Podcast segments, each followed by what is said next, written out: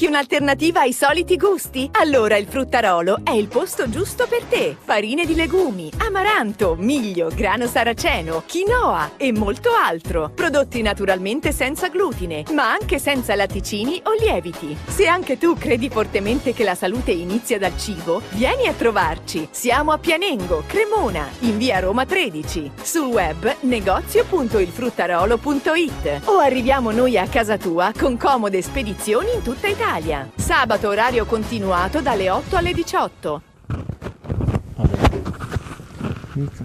Buonasera, siamo in onda, eh, anche se Siamo in sia- er- come al solito siamo un po' in ritardo, eh, noi il bello della diretta è che poi qualcuno dice porca miseria il microfono e adesso lo sta mettendo, quindi ci siamo, comunque ci siamo, no? perché qualcuno aveva scritto ma c'è la trasmissione o siete già in vacanza? No, non siamo in vacanza, tranquilli, anzi ne faremo ancora una prima della, della- di, di- di agosto, poi al termine della puntata diciamo tutti gli appuntamenti. Tutti gli Le appuntamenti. do io le vacanze. Va bene, allora intanto buonasera, siamo da Mogliazzi in diretta con il nostro do- dottore preferito, come dico al martedì sera, il dottor Piero Mozzi. Ciao Piero, come stai? Ciao Paolo, stiamo bei freschi, freschissimi, guarda. Chiudi queste finestre, queste porte che sennò c'è un freddo boio, guarda, non so più come fare.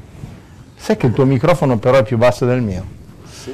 e nella cuffia lo sento così, adesso vediamo di metterlo a posto, però è strano. Perché? Forse che non ho messo bene qua il microfono. No, no, attaccato è attaccato giusto. Scusate, eh, ma stiamo facendo i tecnici di, re- di regia mobili così, tanto va bene. Beh, al massimo ti- ci dite qualcosa voi se il dottore eh, vi risulta basso o meno. Tanto ci scrivono fra un secondo e mezzo dicendo il dottore si sente male, si sente basso, si sente... Comunque, 342 397 2391, numero WhatsApp per interagire con noi. Mi raccomando, nella seconda parte, se volete fare qualche telefonata, eh, utilizzando il numero WhatsApp, quindi eh, potete, ma nella seconda parte, lasciateci fare magari la prima parte di eh, racconto nostro insieme a voi, almeno eh, poi c'è spazio per voi. E poi invece info dottormozzi.it per le vostre domande, diciamo quelle importanti, so- tutte sono importanti, però siccome il dottor Mozzi è uno solo, le mail le legge lui, se gli mandate 4.000 ma- mail eh, è ovvio che o ci mette un anno e mezzo, poveretto, a leggerlo, o, o comunque manda- mandategli quelle che reputate veramente importanti, perché comunque le legge lui. Eh, Piero, ciao. Tutto bene?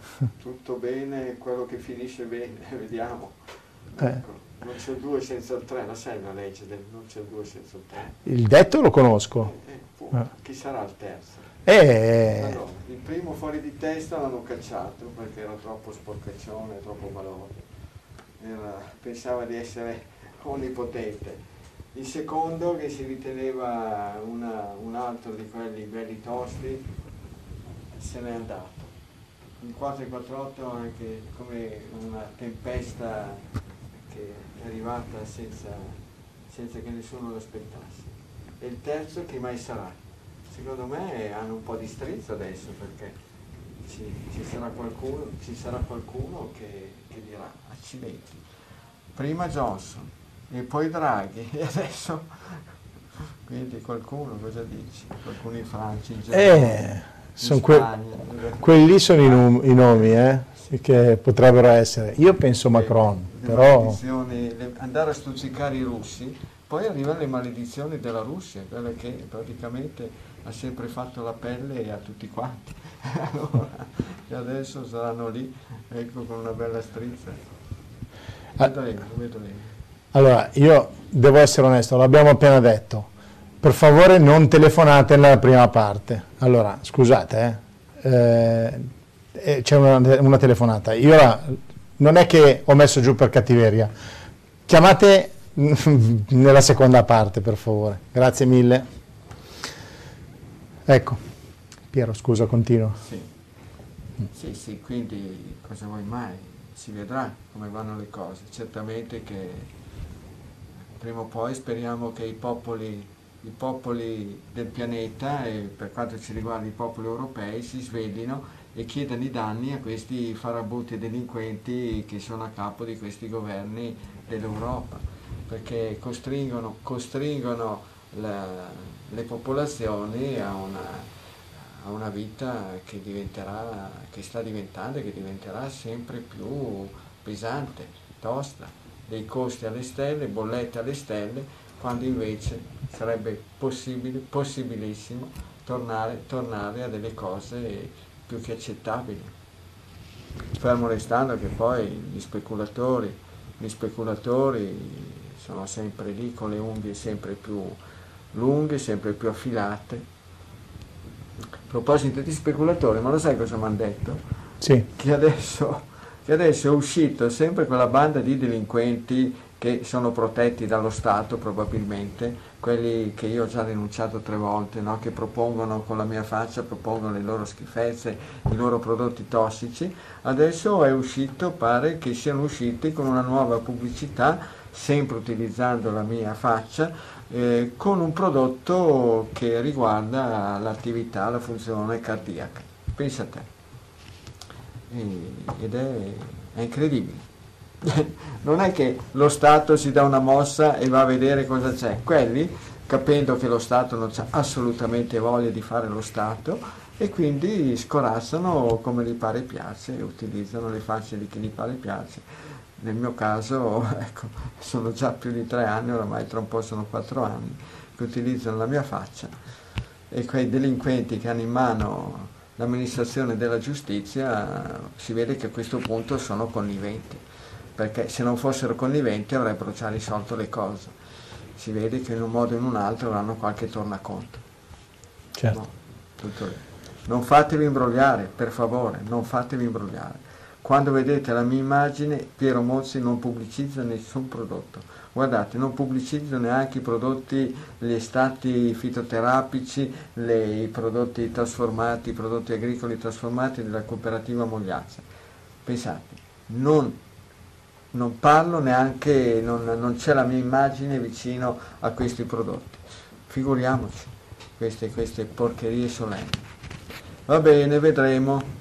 25-25 certo. settembre, nuove elezioni. Sì. Vedi che bravi la democrazia. Finalmente il signore, il signore dei, dello Stato italiano, ecco, Mattarella Sergio, si è deciso a dare in mano il potere al popolo che vada magari se vuole a votare o se non vuole che non ci vada. Eh, perché sai, continuano a riempirsi la bocca di parole, democrazia, la democrazia, siamo un, po- un popolo democratico, una nazione democratica e nessuno va a votare. Dalle altre parti sono andate a votare continuamente, sempre. In. Israele negli ultimi tre anni adesso ci andranno per la quarta volta in Spagna ci sono andati due o tre volte di fila, dappertutto sono andati a votare in Germania, in Francia, niente, qua in Italia non si può. Prima c'era l'altro, il signore di Napoli, e l'altro poi, adesso questo signore della Mattarella, che niente, non si può andare a votare, siamo dei minorati mentali. Oh, tutto lì. Oh, poi non è detto che si concluda qualcosa, magari eh, ci sarà un Parlamento ancora più frammentato, frazionato, che sarà impensabile, impossibile mettere insieme una, una forma di governo, però almeno che sia il popolo, visto che siamo in una demo, ossia popolo, crazia, ossia potere. Kratos, potere, greco antico, demos. Bisogna solo guardare se il 25 di settembre c'è qualche ponte, perché poi se c'è il ponte la gente poi va via, quelle robe lì dicono eh ma c'era la vacanza. Io spero tanto che il 25 di settembre di quest'anno tutti vadano a votare. Magari pioverà, cioè. pioverà di rotto, perché prima o poi questa, questa siccità dovrà bene avere un fine, una fine, non un fine, dovrà bene avere una fine. E quindi può essere che se non Adesso sono mesi e mesi che di acqua non viene, stanno seccando sorgenti, corsi d'acqua, torrenti, canali, fiumi, anche il Po è allo stremo, il Trebbia anche lui è allo stremo e vedremo. Quindi in questi giorni 28 si fa la luna di luglio, quindi siamo indietro di un mese, tutto il mese di agosto è sotto l'influsso della luna di luglio e vediamo. Speriamo che faccia anche quattro gocce. Poi, no. eh, certo, però di solito è difficile. È difficile che ci siano dei cambiamenti, diciamo così, riguardo alla piovosità nei mesi di luglio e agosto. Che tra l'altro se dovesse venire dell'acqua da rimpinguare i fiumi vorrebbe dire che viene giù un disastro d'acqua per cui poi l'estate è saltata. Poi c'è chi piange miseria perché i turisti non arrivano, perché causa maltempo sono arrivati disastri, la gente non può più andare in vacanza. Vediamo, tanto non possiamo farci niente, possiamo solamente pensare, dire che siamo stati stupidi, stolti, imbecilli, cretini, perché abbiamo messo mano a tutti gli equilibri che gestivano questo pianeta questo veramente paradiso e soprattutto questo angolo del paradiso che è il Mediterraneo. Noi e poi anche altre, eh, perché sempre sapete che ho parlato altre volte della storia della, della diga di Aswan, ci sono voluti un po' di decenni e adesso gli effetti. La diga di Aswan praticamente è quella che ha aperto le porte ai venti, alle correnti africane. Mm-hmm. Va bene. Allora, nel pomeriggio, prima di venire eh, qua in, in, studio, diciamo, eh, ho fatto delle immagini, immagini qua a Mogliazze e vi faccio vedere questo spettacolo. Eccolo qua. Questi bellissimi fiori, delle sì. palline blu. Sì, uh-huh. questa è una specie di cardo, si chiama echinopo ed è una pianta stupenda, vigorosa, vigorosissima, resistente, resistentissima, non c'è neanche bisogno di piantarla perché si dissemina da sé, ecco, e, ed è una pianta che si presta benissimo per essere essiccata. Si raccolgono i mazzi, guardate che veramente è una, è una perfezione fantastica. Vedendola poi dal vivo il blu risalta, risalta ancora, ancora maggiormente. E sì, anche perché c'era del sole. Eh? Falle, sì, c'era il sole che, ed è questa sfera fatta di tanti, tante piccole punte ed è fantastica. Si presta, come dicevo benissimo, alla raccolta, fare i mazzi, legarli bene, stretti, appenderli a testa in giù all'ombra e dopo sono pronti per essere messi nei vasi. Io personalmente li raccolgo e li porto ogni anno nei giorni dei morti sulle cimitero, sulle tombe dei miei familiari, perché vedete, portare i fiori secchi, già secchi, al cimitero, praticamente vuol dire che quei fiori durano un anno.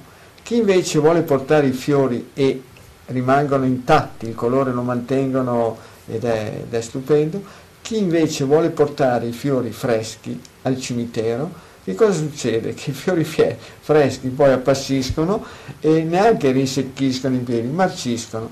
Quindi, proprio la storia, la storia degli opposti.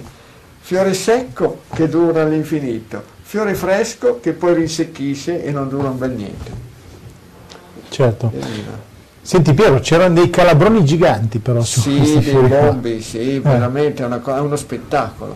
Uh-huh. È uno spettacolo proprio eh, fantastico, favoloso vedere quante farfalle, insetti, api, vespi, calabroni, bombi, ecco, insetti vari. A proposito di insetti, ehm, stamattina non sono riuscito a fotografarlo, ma è la prima volta che lo vedo, una specie di insetto, una specie di, di coleottero con di colore un giallo marroncino, grigio, ecco, con una, come se fosse un becco, ma veramente eh, sottilissimo, ma ben lungo, sarà stato lungo 3-4 cm. Mm-hmm. E praticamente si divertiva con i fiori dei gerani, sai che sì. i gerani fanno quella specie di palla che è un insieme di tanti fiori. Zan, zan, zan, zan, zan, veramente con una precisione millimetrica infilava, infilava questo beccuccio sottilissimo nel centro del, del fiore andare a succhiare probabilmente il nettare dei, dei fiori dei gerani. Cioè. È incredibile, la prima volta che mi è capitato di vederlo, poi vedrò di fare delle ricerche per... Senti, io sono andato, sono andato, a sbirciare anche nel tuo orto però, sì. guarda che bello. Sì. Eh? Sì, eh, belli, sì, sono le piante di mora eh, eh, che come al solito sono eh, praticamente la pianta più riconoscente per chi, per chi la coltiva perché non sbaglia un anno, non ha bisogno di trattamenti, ha bisogno di un po' d'acqua e una zappatina, anzi meglio, un rugargli, di, come dico io, rugargli la terra con la punta del piccone perché così non si rovinano le, le radici, basta una volta fatta l'impianto con i pali e i fili, è stupendo. E anche quest'anno, quest'anno è in anticipo, e bene, si, riempie, si riempie di frutti. A parte le persone di gruppo zero, le more sono un ottimo, un ottimissimo frutto per il gruppo A, B e AB. Per due mesi. Per due mesi mangiate more, pensate. Mm-hmm. Non, c'è, non, c'è, nessun frutto che abbia una durata così, così, lunga. Sì, si può pensare al gelso, il gelso è un altro, però il gelso a parte che, che fruttifica, viene pronto il frutto da, da, metà, da metà giugno fino attorno alla, alla, prima settimana, i primi dieci giorni al massimo, poi secondo l'attitudine di, di luglio. Però il gesso dura 20 giorni, poi, poi basta. Le more due mesi, da metà luglio a metà settembre. Ok. Senti, un'altra cosa... Adesso che non è più eh. tanto la stagione eh, di piantare le more, anche se c'è qualcuno che me le chiede, che ce le chiede ma chi volesse, che avesse bisogno, avesse voglia di piantarle, dall'autunno, dall'autunno quando le piante cominciano a perdere le foglie fino alla primavera, prima che si, mettano, si metta in moto la vegetazione, sono i tempi giusti per trapiantare le, le piantine di mora. Si incomincia a mangiare dall'anno dopo però? Sì, beh, ci vuole che il primo anno, il primo anno difficilmente fruttifica, il secondo fa qualcosa, il terzo galoppa mm-hmm. alla grande. Acqua? Sì, un po' d'acqua va bene, però rispetto ad altre piante è molto ma molto più parco nell'aver bisogno dell'innaffiatura. Io sento quelli che coltivano un po' i pomodori che sono un po' disperati quest'anno. Eh sì, beh, i pomodori hanno bisogno di una quantità di acqua, beh, è un frutto è un frutto molto acquoso il pomodoro, quindi più i frutti sono acquosi e più c'è bisogno di praticamente di innaffiatura.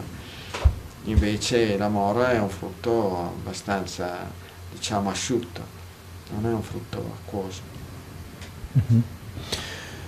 Piero, un uh, episodio di Fair Play, non so se hai visto te, eh, al tour. Sì. Lo sai cosa è successo, no? Sì, sì, sì uno è caduto, l'altro l'ha aspettato, sì. eh, erano in testa, quindi voglio dire, se la stavano giocando. Sì. Uno poteva dire vado, ciao, grazie, arrivederci, e invece l'ha aspettato. Il danese e lo sloveno. Eh, Pogaccia e Vini. Sì, eh. e sorpresa quest'anno, a meno che non succeda un qualche terremoto nella tappa, nella penultima tappa che è quella cronometro, sì. e cose, è possibile, poi che lo so, oggi sentivo dei, dei commenti, dei giudizi di un ex eh, ciclista italico argentino che è stato una, un grande, uno che ha avuto dei grandi successi e che dà un'altra interpretazione, però va bene. Ecco. Sì, sì. Ogni sua chi mali pensa, sia maledetto che sia chi pensa male, però va bene, così. Beh, ma ci sono stati altri momenti questo quando ad esempio Pogacar ha preso la batosta sul, sulla, tappa, sulla, tappa, alpina e praticamente, e praticamente, alla fine quando è arrivato Pogacar è andato a stringere la mano alla, alla Vinegar. Allora, facciamo una cosa qua perché Proviamo, mi risulta che, risulta che il microfono del dottor Mozzi sia più basso del mio. Allora, gli do il mio così almeno la facciamo finita. Allora, voilà. questo qui è il tuo, mettilo tu. Scambi. Scambisti, eh? No, no. Oh, c'è. e va di moda lo scambismo, così fa. Quando c'è praticamente al declino dell'impero, tutte, tutte, le, tutte le cose, storie, storielle, storiacce vengono fuori. La gente quando non ha più progetti per il futuro pensa solo all'immediato godimento dell'immediato piacere, poi si vedrà. Adesso vediamo.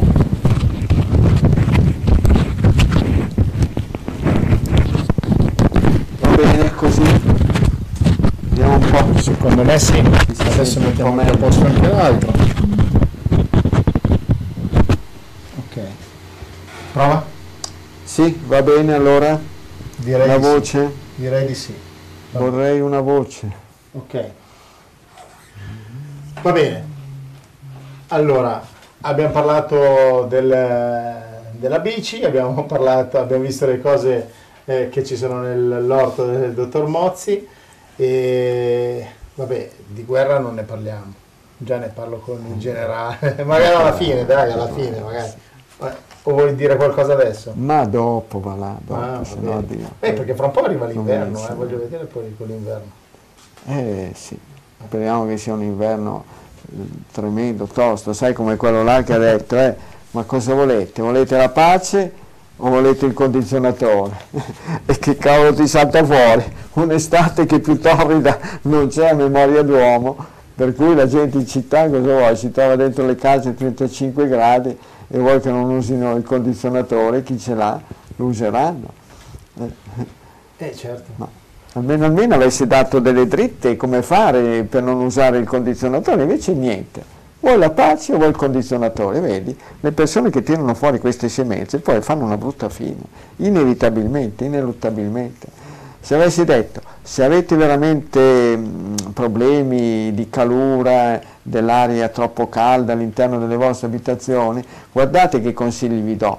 Fate così, toglietevi le scarpe, toglietevi le calze, andate in bagno, riempite bidet con un po' d'acqua fresca e pucciateci dentro i piedi, oppure chi ha la vasca da bagno si metta seduto ecco sul bordo della vasca con i piedi e le gambe all'interno e spruzzatevi dentro il, eh, spruzzatevi addosso l'acqua fresca con lo spruzzino che- del bagno, della doccia. Oppure fate in modo di creare quelle correnti d'aria, in- così che si possa avere così una specie di flusso di aria ecco, un po' fresca eh, e frizzante durante, durante queste giornate così calde e aride. certo. Sì. Piero, ehm, c'è Fernando, il signor Fernando di gruppo A, 52 anni, da Latina, che ha scritto, sai, io sono un single, vorrei chiedere al dottore quali sono, se ci sono dei diversi risi, cioè il normale, il carnaroli, il rosso, quello che non scuoce mai, ad esempio, eh? e dice, io ultimamente sto prendendo quello indiano, se va bene mangiarlo due volte alla settimana, Ossia il basmati. lui non ha, non ha problemi di diabete e non ha nessun problema in generale, però dice fino a due anni fa io ero vegano, Sì. poi mi sono avvicinato a, a voi, alla sua eh, alimentazione, riesco a mangiare il pesce, eh, la carne faccio ancora fatica anche se il pollo- sarebbe il pollo e il tacchino, Sì. però quello che gli interessa a lui è dire il riso, sì. e- e come Eh, ma mangiarlo, quando mangiarlo. Beh, il riso dipende che problemi uno ha, se il suo peso è giusto, non è sovrappeso, se non c'è problemi di ipertensione, di colesterolo, di glicemia, se non ci sono problemi di nessun tipo, va bene. A parte che porta un nome stupendo, no? lo sai Fernando, che c'è quella canzone fantastica degli ABBA, ecco, che varrebbe la pena proprio dedicargli. E, sì, riso. Il consiglio che do alle persone single che magari non hanno tanto tempo per, eh, da dedicare alla cucina, usare il riso integrale, perché il riso integrale si conserva decisamente bene in frigorifero. Lo cuocete, le tecniche di cottura sono, prima di tutto, un bicchiere di riso integrale, tre o anche quattro bicchieri di acqua. Lo sciacqua bene, bene, bene. Prima lo sciacqua benissimo facendo debordare l'acqua due o tre volte perché il riso integrale ha la caratteristica di avere della polvere. Poi lo mettete sul fuoco, appunto una parte, ossia un bicchiere di riso integrale, tre o quattro bicchieri d'acqua, un po' di sale, lo si mette su a freddo. Lo si fa, lo si porta a ebollizione. Quando comincia a- ad essere che comincia la bollitura, voi prendete quei dischi di ghisa che si chiamano piastre, piastre di ghisa, che sono dei dischi di ghisa, sono un po' più grandi, ossia ci sono di misure diverse, un po' magari di diametro un po' più grande di questo eh, foglio, pezzo di carta ecco, circolare, e appena bolle spostate la pentola, abbassate il fuoco, ci mettete sulla piastra, rimettete sulla pentola, eh, portate di nuovo a ebollizione, quando bolle mettete al minimo perché così sprecate poco, poco anche gas, che sarà importante eh, sprecare poco gas nei prossimi mesi, e lo fate bollire da quando comincia a bollire 20-25 minuti, dopodiché spegnete il fuoco, lasciate coperto, lasciate sulla piastra, lo lasciate riposare il tempo, tanto tempo come quello che ci è voluto per, farlo bollire. Basta, stop. Lo mangiate è bello pronto perché il riso integrale se invece lo cuocete, lo cuocete un'ora e poi lo volete mangiare subito, è duro sempre, è duro, è duro, è duro, ci mettete una vita per masticarlo e chi non lo mastica bene quando va al gabinetto vede che c'è il riso integrale tale quale. Invece in questo modo qua diventa proprio mm, masticabilissimo. Quando ne cuocete, ne cuocete di più, ve lo conservate in frigorifero, bello pronto quando volete mangiare il riso integrale, prendete una parte di riso integrale già conservato, già cotto in frigorifero, lo mettete in un pentolino, ci allungate secondo la quantità un mestolo, due mestoli d'acqua, un bicchiere, un bicchiere o due di acqua, un pizzico di sale in più, lo portate a ebollizione per 5 minuti solo, questa seconda volta, basta, altri 5 minuti soli a riposarsi, bene, voi avete una crema di riso integrale stupenda praticamente perdete metà della metà della metà del tempo che in genere ci si mette per cucinare. Poi volendo lo potete condire come volete, con prezzemolo, con basilico, con verdure, con zucchine, con pesce adatto a voi, con eh, carne adatta a voi, o tacchino, o pollo, o quello che ritenete giusto e opportuno. Basta. O con le uova con le varie verdure, crude o cotte, stufate o non. Quindi Fernando diventerà un grande cuoco, gli, dedichiamo, gli dedichiamo la ricetta del riso integrale. Poi comunque sul sito mogliazze.it dovrebbero esserci tutte le informazioni anche per la cottura del riso integrale. E siccome il Coop Mogliazze eh, commercializza anche del riso integrale, buono, buonissimo, su ogni pacchetto del riso integrale c'è la scheda di cottura del riso integrale, pensate un po' voi, non la trovate da nessuno e ben difficilmente trovate qualcuno che vende riso integrale e che sa come si cucina per bene, perché in genere chi vende riso integrale non mangia riso integrale. Ok. A posto. Allora andiamo avanti. Buonasera a tutti, vorrei cortesemente chiedere al dottor Mozzi una cosa che riguarda tutta la mia famiglia. Dieci giorni fa eh, io gruppo 0 negativo, mio marito e mio figlio 12 anni gruppo A negativi, eh, ne, sì, A negativo, siamo risultati positivi al Covid, abbiamo avuto simo, sintomi quali febbre a 39, dolore alle, alle ossa, il figlio anche vomito e diarrea per una settimana. Io e mio figlio non vaccinati, oggi abbiamo fatto il, il tampone, eh, risultato positivo io e mio marito, mentre mio figlio negativo, ma con ancora mal di pancia. È possibile che mio figlio possa diventare ancora positivo stato, stando a stretto contatto con eh, noi o meglio isolarci per non rischiare di ricontagiarlo? Eh, vorrei chiedere al dottore se c'è qualcosa che possiamo fare pre, per, prendere, per accelerare la negativizzazione. Abbiamo cercato il più possibile di seguire la dieta del gruppo con pollo, uova, verdure, con qualche eccezione tipo qualche volta la pasta, il pane e il riso. Stiamo, scriviamo da Vicenza, io sono Edda, 44 anni, peso 50 kg, 1,60 m, il marito 58 anni, 72 kg, 1,77 m figlio 52 kg, 1,65 m. Grazie. Ah, se il figlio è risultato adesso negativo, dopo essere risultato positivo al contagio, quando è che c'è stata la faccenda? Dieci giorni fa. Dieci giorni fa. Per cui invece tutti e tre non erano vaccinati? La mamma e il figlio aveva scritto. Sì, invece il e padre... Il papà, sì. sì. vaccinati. Io bisogna vedere, che, siamo vaccinati. bisogna vedere che, che ha cominciato l'avventura del, del contagio, se il vaccinato oppure se i due non vaccinati. Ma credo che oramai il ragazzo, già che poi è, giovane giovane, oramai una volta risultato negativo basta, avrà fatto i suoi belli anticorpi e, è a posto, non credo che ci abbiate problemi poi di, di dover essere isolati o meno, tanto insomma parliamoci chiaro, tanto avete visto adesso l'ultimo, l'ultimo del, dei contagiati famosi, pensate un po' chi è, il Presidente degli Stati Uniti d'America, ecco, e quindi addirittura positivo, che chissà quante dosi gli hanno fatto. E allora cosa volete mai? Ma per il Covid, comunque, già ne abbiamo parlato e sarebbe opportuno, non solamente per il Covid, ma per tutte le patologie virali, patologie febbrili. C'è in circolazione dall'anno scorso, da maggio dell'anno scorso, questo libercolo. Libercolino, semplice, facile da leggere, facile da mettere in pratica.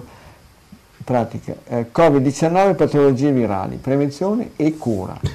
Bene, c'è tutto scritto cosa fare, cosa non fare, non solamente dal punto di vista dell'alimentazione, ma anche per quanto riguarda le pratiche.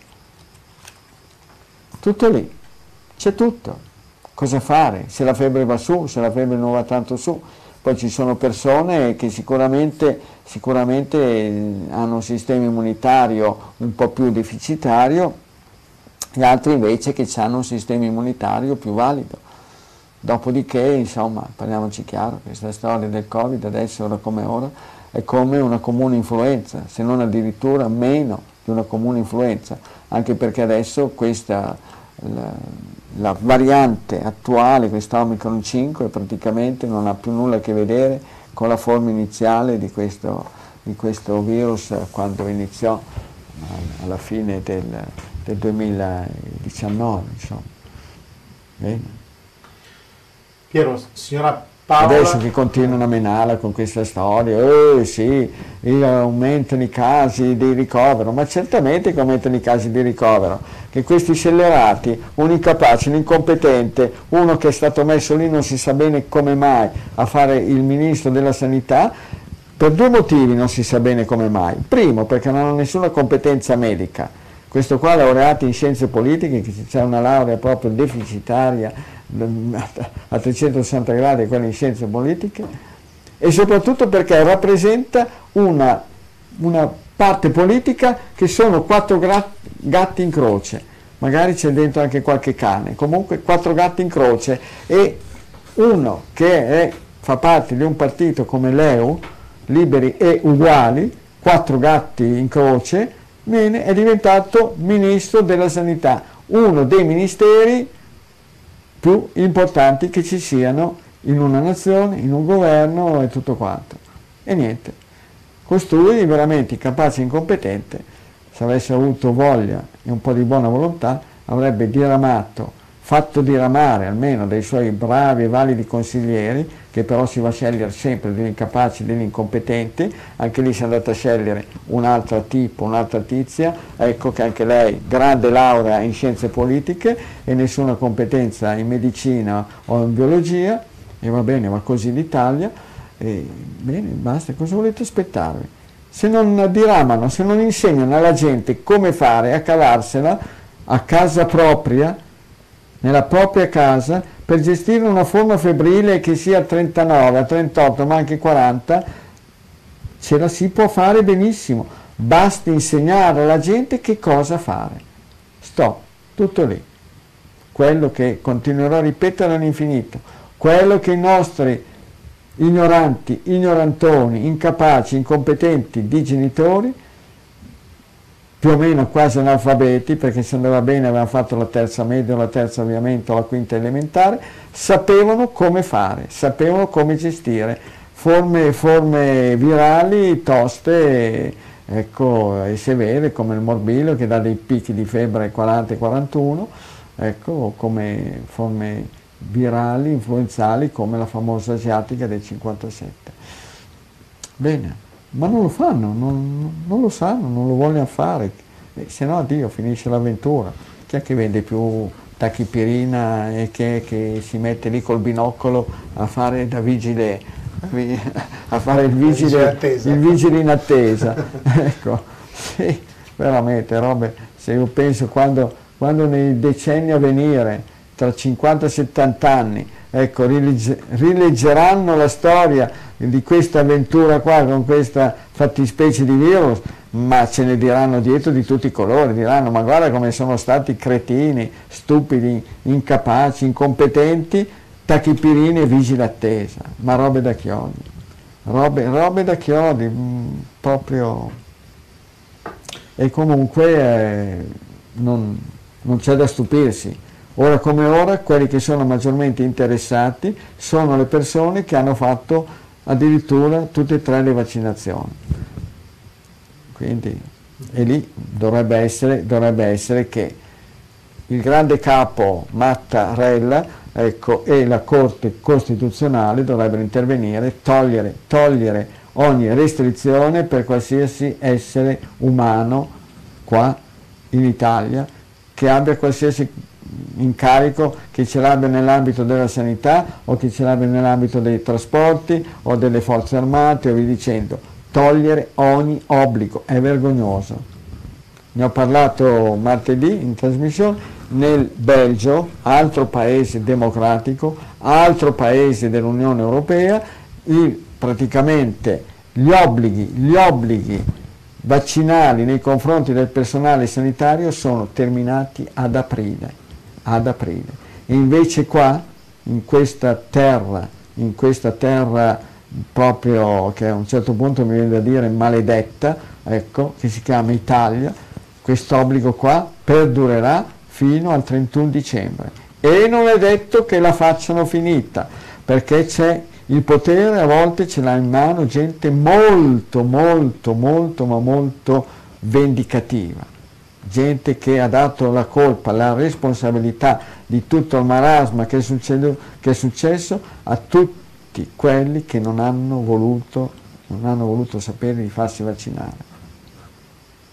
Non sono, non hanno dato, non si sono messi davanti allo specchio a dire accidenti, ma che guai abbiamo combinato. No, ecco là dove sono i colpevoli, vi dicendo. Mamma mia. A proposito di colpevoli, oggi ne ho sentito, ecco scusate, questo qua proprio fa, fa il, viene, viene, viene proprio al, al, momento giusto. Su Radio Rai 3, che di solito non l'ascolto perché c'è della musica a cui non sono molto così appassionato, affezionato, non sono appassionato neanche alle musicacce, alle schifezze attuali che vanno di moda adesso, no? Del, Va bene, sono appassionato del, di chi ha una bella voce e che canta delle cose che si riescono a capire. E eh, la trasmissione era già cominciata e stavano parlando del, praticamente dell'eccidio nel Duomo di San Miniato, provincia, provincia di Pisa. Perché dovete sapere che oggi, 22 luglio 1900, no, 2022 è l'anniversario di questo eccidio avvenuto, praticamente sono 78 anni, avvenuto il 22 luglio del 44. Tanta gente di questo borgo toscano si rintanò in chiesa, che era in una zona sopraelevata ecco, della, di quella località, in quanto che il vescovo o il parroco, non ricordo più bene, aveva detto che sarebbe stato un luogo sicuro. Bene, e a un certo punto che cosa è successo? Da una finestra, probabilmente da un rosone, è penetrato un grosso proiettile. Ha fatto una strage. Lì per lì ne morirono 55 e poi ci furono altri morti, per cui si può arrivare benissimo a 60, 70, anche più. E eravamo in tempo di guerra e chi erano i cattivi? I cattivi come adesso in tempo di, di virus i cattivi sono qui, non si fa vaccinare, allora erano i nazisti. E la colpa, la responsabilità venne data ai nazisti, immancabilmente. E dai poi qualcuno che aveva raccolto delle prove, aveva raccolto pezzi di quel proiettile dicendo, ma diceva, ma questo qua non è un pezzo di un proiettile tedesco. No, Morale della favola. Il proiettile venne esploso dai cosiddetti alleati. Sì. E il crimine volevano invece farlo ricadere sulle spalle, ecco, sulla testa dei nazisti, che sicuramente ne hanno combinate di cotte, di crude, di terribili, ma quegli altri, e nessuno li ha mai fatto pagare il conto, come crimini contro l'umanità, tra cui questo, nessuno ne ha mai fatto pagare un bel niente, ossia gli anglo-americani. Pensate un po' voi. E questa è la stessa storia. Qua si vuole dare la colpa, la responsabilità di tutto quanto è successo a chi non si è fatto vaccinare. E invece la colpa e la responsabilità è da tutt'altra parte. Sì. È così che vanno le cose. A volte, a volte c'è chi proprio, ci sono i trapananti, quelli che tra, trapannano, fanno dei bei buchi e ci mettono dentro tutte delle belle storielle. E la gente abbocca per decenni si è andato avanti a, a ritenere che i responsabili di quell'eccidio fossero stati i nazisti. Poi è intervenuto, è intervenuto finalmente il Presidente della Repubblica Scalfaro, Scalfaro e a sancire, a sancire che i responsabili furono gli alleati, gli americani in quel caso lì tirando poi in ballo che però la storia, la responsabilità finale era sempre dei nazisti perché avevano messo in piedi l'occupazione dell'Italia e tutto quanto. Vabbè, eh, se, ne, se ne vedranno delle belle. A proposito, nella trasmissione radiofonica di martedì ho parlato, visto che proprio casualmente sembra che mi vengano proprio sotto il naso adesso, io non so che, come mai, che cosa c'è nell'aria. Tutte le cose, le storiacce brutte che non ci hanno mai fatto, mai insegnato, di cui non è mai stato detto nulla, a scuola non ce ne hanno mai parlato, di tutte le città, cittadine, piccole o grosse, che sono state rase al suolo dai bombardamenti degli anglo-americani. A Napoli, 20-25 morti civili. Mamma mia. Recco, rasa al suolo, Foggia, rasa al suolo, proprio, ma bombardamenti a tappeto. E vabbè, i cattivi erano gli altri, così. Allora, Poi, piano ci, piano ci scrivono da casa, qualcosa. ma su sì? quell'adesivo che c'ha il dottor Mozzi cosa c'è scritto?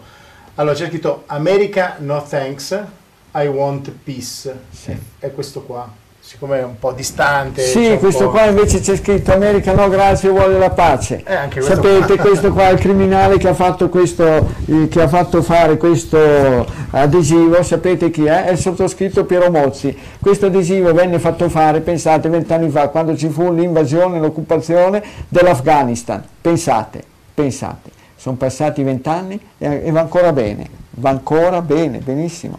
Nel frattempo sono venute avanti un sacco di altri crimini e prima o poi si arriverà a saperle.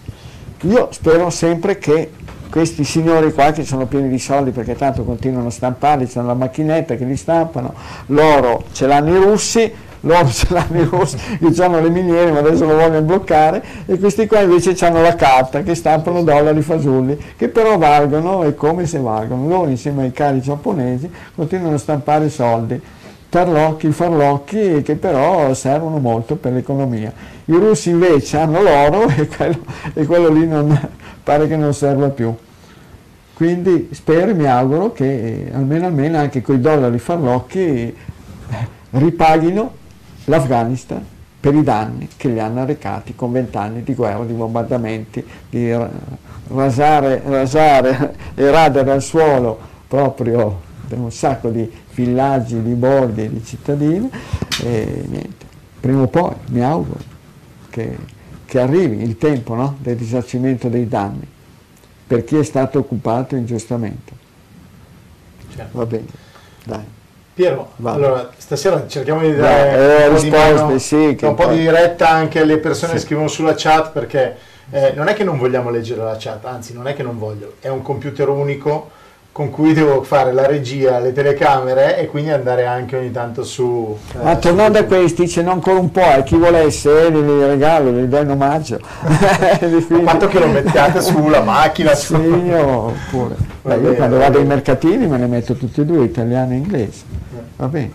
Allora, eh, un signore Gigio ci ha scritto, mi riferisco alla domanda... Ma chi è? Don, Donnarumma per no, caso no, questo? No, Gigio Gigio. Predaia, beh sulla Eh. chat lo vedete. Eh. Mi riferisco alla domanda sul ciclismo, del ciclismo eh, dice, ma de- del tour. Ma non fa male bere liquidi freddi durante la gara? Grazie. Ah, certo che fa male, fa malissimo. E come? Anche perché più uno beve sotto questo sole, ecco, sì, sotto questo sole, là c'era Bacini che cantava bello pedalare, ma non lo so se è così tanto bello pedalare, e, e niente, più si beve, più si suda, più si perde minerali, più si è stanchi. Andate a, a leggervi e rileggere la storia del terzo uomo, il terzo uomo, un bellissimo libro ecco, che riguarda la vita, le imprese del ciclista Magni, che viene Fiorenzo chiamato il terzo uomo, sì, Fiorenzo, grande amico di Ernesto Sì, Colnago, e Fiorenzo Magni che è capitato proprio in un'epoca dove c'erano due grandissimi ciclisti, anche altri, eh, anche altri stranieri, Kobler, Kubler e via dicendo. E comunque riuscì a vincere ad esempio ben tre volte il, il Giro delle Fiandre, infatti venne chiamato il Leone delle Fiandre e praticamente durante un Giro d'Italia che poi lui riuscì a vincere a Napoli un tifoso gli, gli disse Fiorenzo che è una stagione che faceva molto caldo, a volte ci sono dei, dei Giri d'Italia con un freddo boio, a volte dei Giri d'Italia con un caldo boio. E Fiorenzo prendi la prugna secca, mangia la polpa, tieni il nocciolo in bocca, non avrai più bisogno di bere. Fiorenzo gli dette retta e bene, vinse il giro senza praticamente bere durante le, le le- le varie tappe. Così. Invece altri che si mettono a bere per giunta liquidi freddi e, e va bene, niente. Vediamo. Infatti poi ci sono tanti ciclisti che schiattano in questo tour, vuoi perché è stato duro, durissimo, ecco, corso a- praticamente con delle medie stratosferiche per essere su due ruote, su due ruote a pedali con una motore e, e tanti insomma sono ritirati, hanno avuto problemi, poi c'è- ci si è inserito il Covid e via dicendo. Certo, bisogna imparare da quegli esperti di calura, ossia dagli uomini degli- dei deserti, che bevono prima del sole, bevono dopo il sole e se bevono qualcosa lo bevono tipo infuso di menta, quella bella, bellissima, buonissima, stupenda menta piperita del Marocco, che è piccolissima ma ha una potenza di oli essenziali incredibile, con un poco di zucchero, quel loro zucchero che bianco bianchissimo, proprio dei cubetti duri durissimi, che ho conosciuto in Afghanistan quando ho avuto modo di essere da quelle parti. Certo. Sono stato due volte in Afghanistan, è per quello che ce l'ho così a morte, con gli Stati Uniti, con i paesi anglosassoni, con i paesi della Nato, per cui l'Italia, perché sono andati a martoriare un paese veramente che, già, che era già cotto e stracotto, già erano in crisi nera e via dicendo, eh, con- da sempre, però indistruttibile, con una volontà di ferro e d'acciaio. C'è stato il terremoto devastante. Hai più sentito parlare del terremoto, del terremoto in Afghanistan? Ma niente, tolto. Dopo una settimana non esisteva più il terremoto afghano. Va bene. E sappiamo le ecco. regole, no? Le regole del gioco occidentale sono queste. Ma prima o poi il gioco occidentale verrà spazzato via e verrà sostituito da un gioco orientale. E quindi per noi sarà, sarà dura dover- doverci adattare a un nuovo gioco orientale. Certo. Senti, qua praticamente ci- mi chiedono, allora sulla Sì. chat però dovete essere un po' più Sintetici. precisi perché senza gruppo sanguigno, sempre senza età, eh, non è che poi è facile leggere la vostra domanda e, e pensare che il dottore vi dia una risposta. Dite il nome, se volete anche Eh, il cognome, no, no, se vabbè. dite l'età, l'altezza, il peso, il gruppo del sangue e il luogo da cui chiamate, qua Qua, esempio, la signora Alessandra importante. dice quali sono le cause della formazione delle ernie discali. Però c'è anche prima Carmelo che dice un dolore paravertebrale, passaggio eh, sul dorso lombare, rigidità muscolare solo da supino. Cosa devo fare? però non c'ha gruppo sanguigno, non c'ha se abitu- abitudini alimentari. Io l'ho letta. Eh, sì, Però- ma insomma, eh. i problemi della schiena generalmente sono sotto il controllo dell'apparato digerente. La parte alta, tipo zona cervicale, ecco, è più che facile, più che possibile, più che probabile. Sapete bene che Piero Mozzi non è portatore di verità assolute, di- racconta sempre solo un, po', un bel po' di baggianate, però derivanti da un sacco di conoscenze e di esperienza. Quindi, parte alta dell'apparato digerente, tipo stomaco, in genere è colui che governa, che governa la zona cervicale. Parte bassa, ossia eh, soprattutto il colon, è la parte che governa la parte sottostante della colonna, quindi zona lombare, zona sacrale, che poi a secondo delle innervature che vengono interessate può andare a interessare anche tutto quanto la- le gambe, quando ad esempio c'è interessato una delle branche del nervo sciatico si arriva ad avere la famosa, famosissima sciatalgia. Ma la signora che chiede, che chiede della- dell'ernia al disco, ma è lei che ha problemi di ernia al disco? No, ha scritto come mai si può causare l'ernia Appunto, ma una persona, in genere se- di solito se uno parla di ernia al disco ne parla perché eh, molto probabilmente Ne o lei è interessata a, questo a questa problematica oppure è interessato qualcuno della sua stretta cerchia familiare. Ha scritto adesso? Adesso sono andato su WhatsApp, Se ce- di qui e due se ce lo può mandare a dire che così le do delle notizie, delle informazioni molto più chiare e più precise. Comunque guardate, i camalli, i camalli erano gli operai dei porti e qua i famosi camalli, i più famosi d'Italia erano i camalli del porto di Genova, il porto più grande che erano una grande, sono state una grande lobby, poi adesso praticamente sono spariti. Ma i camalli erano magari ometti neanche omoni da 1,80 m, 1,90 m, 2 no, anche gente da 1,60 m, 1,70 m, che però avevano una tale forza, ecco, e un apparato muscolare, scheletrico funzionante bene e non infiammato, riuscivano a scaricare sacchi da un quintale, un quintale. Ma come anch'io quando ero bambino, quando c'era la trebbiatura del grano, che c'era famoso, quel famoso macchinario, no? la trebbiatrice, macchina stupenda, strepitosa, ecco che un aggeggio, un aggeggio che ha qualcosa di diabolico, ma che però riusciva a fare tante di quelle, di, di- di quelle attività incredibili, uscivano do- quando usciva il grano pulito, che- da cui veniva tolta la pula, la polvere, le sementi balorde, praticamente venivano fuori dei sacchi da un quintale. E questi contadini, agricoltori montanari si caricavano il sacco da un quintale e magari lo portavano nei granai, che in genere il granaio era in una zona alta perché non doveva prendere umidità, anzi doveva finire di essiccare perché sennò magari andava incontro a fermentazione, andava incontro magari a germogliare e se lo portavano su per delle scale e ben difficilmente avevano l'ernia al disco. Se la signora ci dice qualcosa, Sì, poi mi fa piacere, mi fa piacere comunque a parlare di ernia al disco. Allora, ce l'abbiamo e ha scritto ho ernie cervicali e lombari, sono gruppo 0 e ho 57 anni. Ah signora, ma anche lei ha fatto la camalla? Eh? O ha fatto camallaggio negli anni, negli anni delle rivolte studentesche? Sai cosa voleva dire il camallaggio? No. Tu non hai mai avuto a che fare col camallaggio, sai, allora c'erano quelle bande, quelle bande di interdetti che protestavano, che volevano dire, che dicevano, eh, presto, bisogna cambiare tutte subito, no? Quelli che ce l'avevano a morte contro chi gestiva il potere, che poi quando sono arrivati a loro volta al potere non l'hanno mai più mollato. E allora c'erano tutti i vari gruppi, gruppetti, gruppettini, ecco, soprattutto era la sinistra che era caratterizzata da tutti questi gruppetti, movimento studentesco, lotta continua, potere operaio, ehm, ma ce, ne- ce n'erano eh, de- de- eh, leninisti, comunisti, leninisti, marxisti, leninisti, ma un'infinità.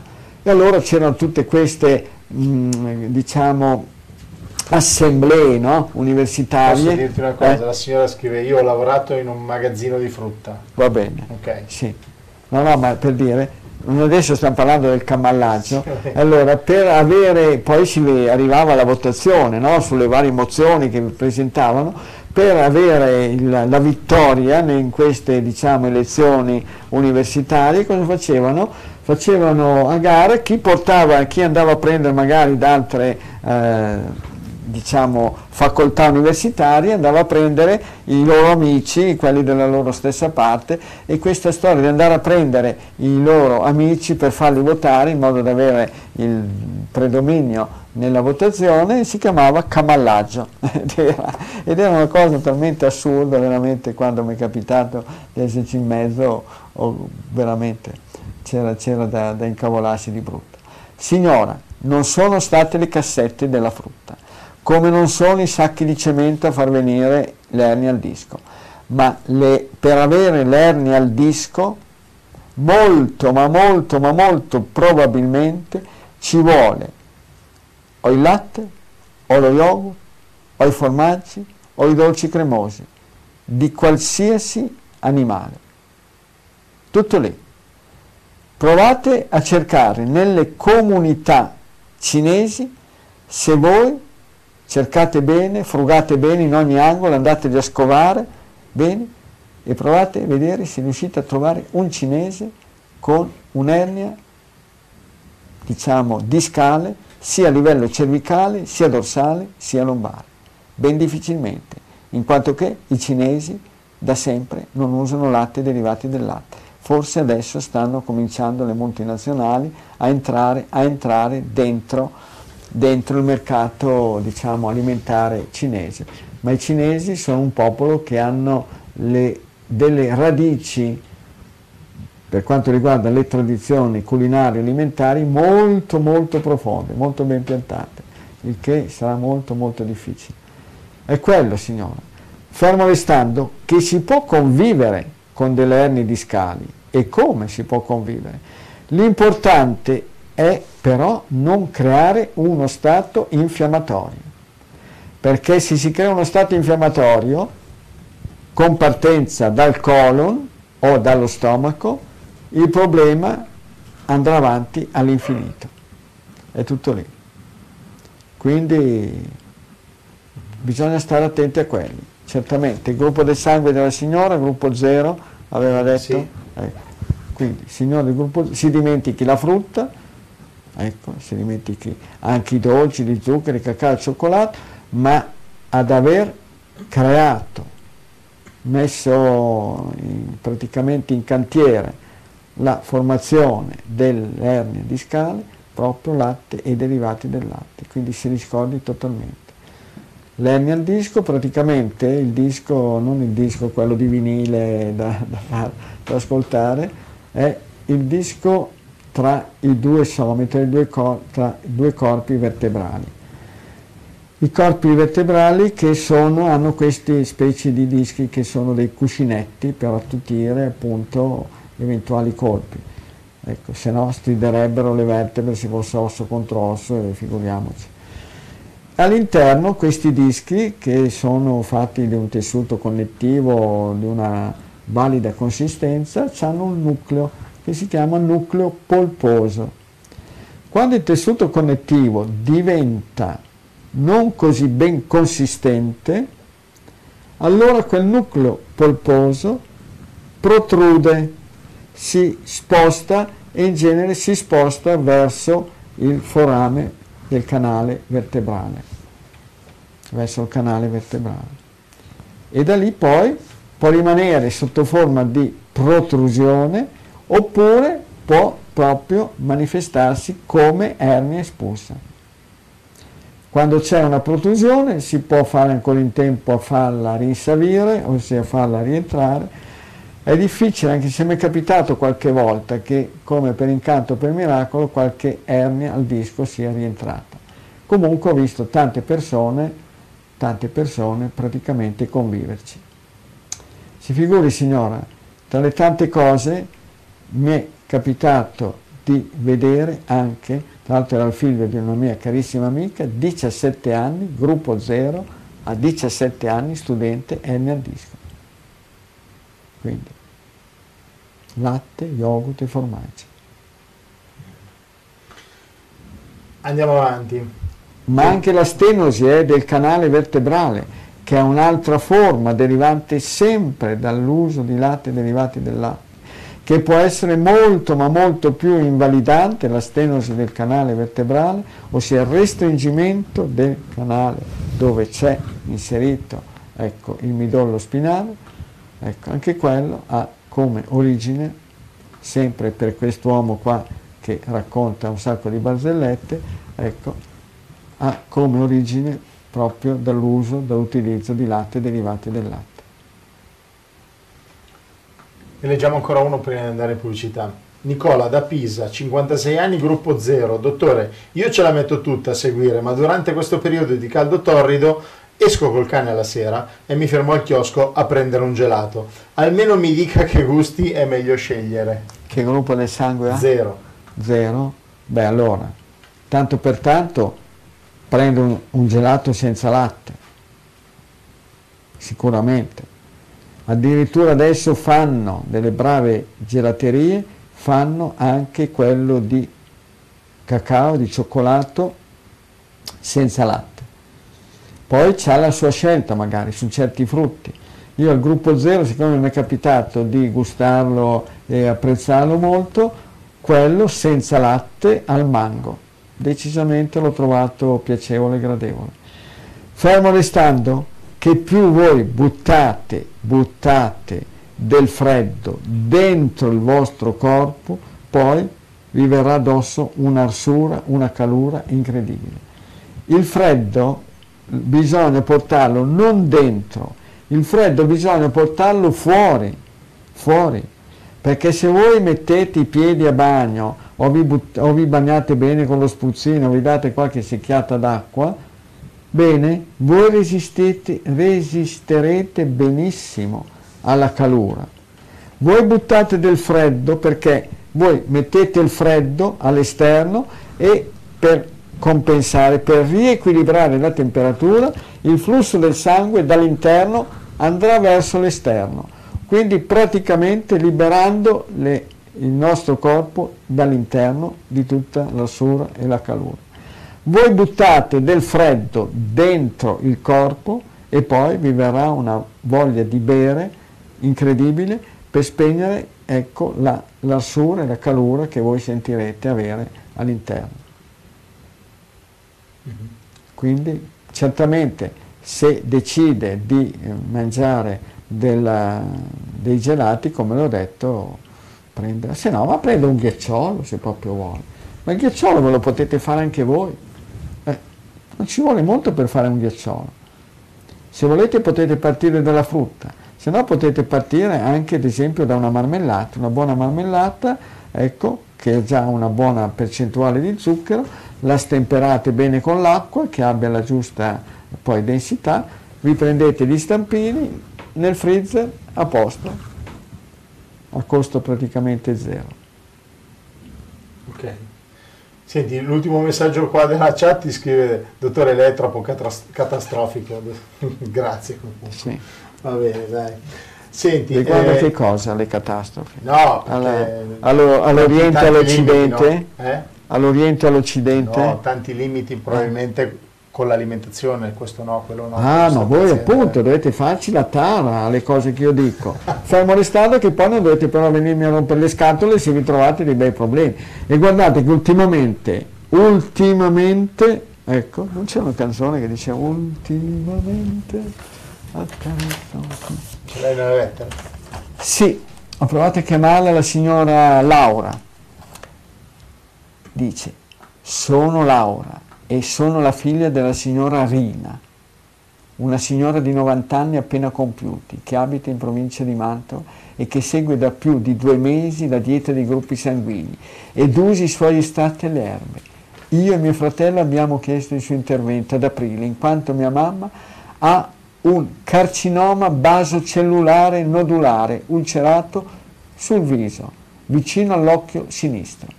Questa formazione è iniziata a manifestarsi circa due anni fa, con una semplice crosticina, ma non sembrava nulla di grave. In passato ha avuto problemi di simili risolti con applicazioni di azoto liquido. È arrivata la pandemia e mia mamma non è stata vista da nessun dermatologo perché temevamo appunto di portarla in ospedale e procurarle un contagio, aggravato dal fatto che mia mamma non è vaccinata. A febbraio mi sono rivolta al dermatologo e mi ha spiegato che si trattava di un carcinoma basocellulare molto grande e mi ha sconsigliato l'intervento perché sarebbe devastante e l'anestesia a questa età è rischiosa. Così ci siamo rivolti a lei e alla fine di aprile abbiamo iniziato la sua dieta, compatibile con il gruppo sanguigno della mamma, A positivo, e abbiamo iniziato ad usare i suoi preparati fitoterapici. Mia mamma mangia tutti i giorni, qua c'è l'elenco. Morale della favola. Questo, se si riesce a vedere, questo qua era il carcinoma basocellulare iniziale. No, di qua, ecco qua, devo, lo vedete bene davanti al mio viso. E qua c'è scritto questo prima, ossia fine di aprile. E poi c'è adesso, 10 luglio, ed è questo. Questo qua. Lo vedete? E adesso ve li mostro entrambi, così si vede bene? Di qua. Di qua, di qua, di qua, di qua, di qua, di qua. Ecco qua, a posto. Ecco. ecco qua. Questa è la differenza su un carcinoma basocellulare che colpisce la cute. Va bene, è possibile essere catastrofisti. Io credo che se c'è una catastrofe è quella dei tumori, non è quella dei consigli di Piero Mozzi, che magari possono far sistemare un carcinoma basocellulare a una brava signora di 90 anni. Fantastico. Certo. Brava, complimenti. Certo. Dopodiché, unique faber fortune sue, ognuno è artefice della propria sorte. Poi c'è chi vivrà, vedrà, ce ma ce n'è di storie, storielle, storielline, storiellone e basta. Va bene, noi facciamo una piccola pausa. Eh sì, perché guardate, subito. proprio anche, anche, ieri sera mi sono intrattenuto con un collega di una provincia del nord eh, che si trova a neanche 70 anni, nonostante sia medico, con una bella forma di tumore pancreatico, delle vie biliari, interessamento anche del, a livello addominale. Eh, niente. La natura non guarda in faccia nessuno la natura tira su delle righe o delle croci o delle X, ah, dipende. Andiamo un attimo in pubblicità, torniamo subito, un minutino. Bene. Cerchi un'alternativa ai soliti gusti? Allora il fruttarolo è il posto giusto per te. Farine di legumi, amaranto, miglio, grano saraceno, quinoa e molto altro. Prodotti naturalmente senza glutine, ma anche senza latticini o lieviti. Se anche tu credi fortemente che la salute inizia dal cibo, vieni a trovarci. Siamo a Pianengo, Cremona, in via Roma 13. Sul web negozio.ilfruttarolo.it o arriviamo noi a casa tua con comode spedizioni in tutta tutta Italia. Sabato orario continuato dalle 8 alle 18. Vi stavo aspettando, sono iniziati i saldi invernali con sconti dal 20 al 70%. Entrate nei nostri negozi, cercate il bollino saldi. Questa è l'occasione giusta per acquistare risparmiando quel materasso, quel divano, quella poltrona che da tanto tempo desiderate. I saldi Mondoflex non sono solo su articoli di fine serie o da campionatura, ma anche sugli articoli più venduti, sui prodotti con dispositivo medico e sugli articoli con il marchio registrato AQG, alta qualità garantita. Saldi dal 20 al 70%, sempre con pagamenti rateali senza interessi, con il recupero del 19% sui dispositivi medici oppure del 50% con il bonus mobili. Per la vostra salute scegliete l'eccellenza, scegliete Mondoflex, vi aspetto! Sono Emma Di Bella, anche io ero scettica, ma poi ho provato e oggi posso dire che sono guarita. Basta ansia, basta depressione, stop attacchi di panico, colite, allergie e 32 kg in meno, tutto a costo zero. Solo seguendo l'alimentazione legata al gruppo sanguigno. Ho scritto un libro per raccontare la mia esperienza che ho intitolato Io sono guarita, semplicemente eliminando i cibi nocivi del mio gruppo sanguigno. Il libro è disponibile su Amazon e ordinabile in tutte le librerie. Quando devi arredare il tuo bagno, scegli di evitare sorprese. Affidati a chi ha più di 20 anni di esperienza nel settore. Un'esposizione totalmente rinnovata dove potete trovare i migliori prodotti delle aziende leader abbinate alla professionalità e alla competenza del nostro staff. Siamo Dimensione Bagno, da sempre realizziamo, ristrutturiamo e arrediamo ogni tipo di bagno, con la garanzia di un servizio completo e certificato. Sostituisci la tua vecchia vasca con un nuovo e più funzionale box doccia, usufruendo dei benefici fiscali. Questo è il momento. Dimensione Bagno ti offre un lavoro veloce, preciso e a prezzi convenienti. Per il bagno migliore che tu possa desiderare, scegli Dimensione Bagno, a Pessano con Bornago sulla statale Gratemelzo e sul web dimensionebagno.it. Dimensione Bagno, l'esperienza del benessere.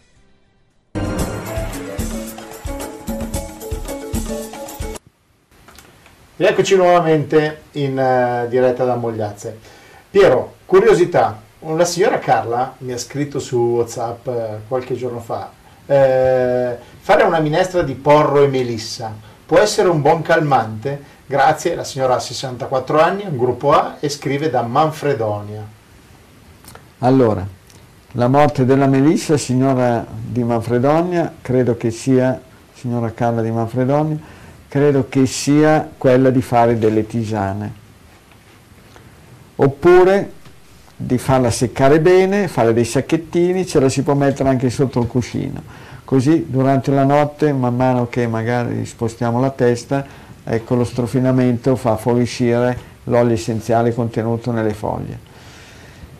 Tra l'altro non combaciano come stagioni, perché la stagione della melissa è la primavera, perché già adesso mm, la melissa è andata in fiore, a meno che uno non l'abbia tagliata e non la faccia ripartire, ma poi quando riparte non, riparte proprio bene benissimo. E invece i porri sono una verdura invernale, inizio primavera che però quando sono finiti, perché poi comincia ad andare in semente, la melissa è all'inizio. Quindi proprio non combaciano, non combaciano per niente come stagione. Poi ci sono persone che tollerano per bene il poro, che in genere a grandi linee va bene per tutti quanti, però ci sono persone a cui magari i porri, come pure le cipolle, ancora di più l'aglio, che appartengono alla famiglia delle lillacee, ecco, gli possono creare queste rilacce un po' di problemi a livello intestinale. Soprattutto chi ha problemi di colite, io uso ancora il vecchio termine colite invece di colon ecco, irritabile, vi dicendo, problemi di colite, soprattutto chi avesse morbo di Crohn oppure rettocolite ulcerosa, ben difficilmente coi porri riesce ad andarci d'accordo però signora può farlo.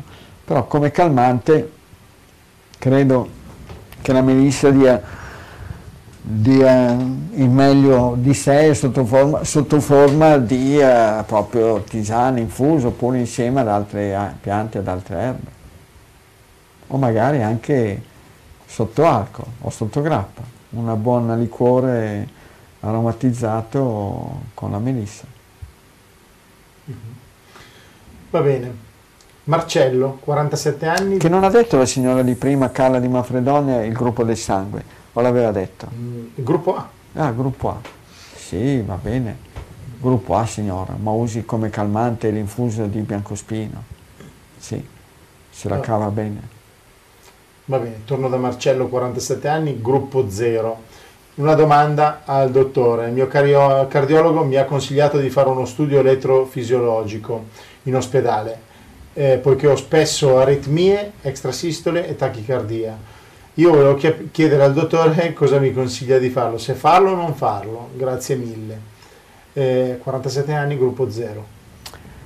Allora, per rilevare una tachicardia o un'aritmia, sì, uno può fare, andare a fare un controllo cardiologico qualche clinica, in qualche ospedale presso qualche ambulatorio medico di qualche cardiologo. Ma siccome è molto semplice avere consapevolezza del proprio ritmo cardiaco, si può mettere, ad esempio, usare il polso, il polso, due dita all'altezza, all'altezza del pollice e qua rilevate il battito cardiaco.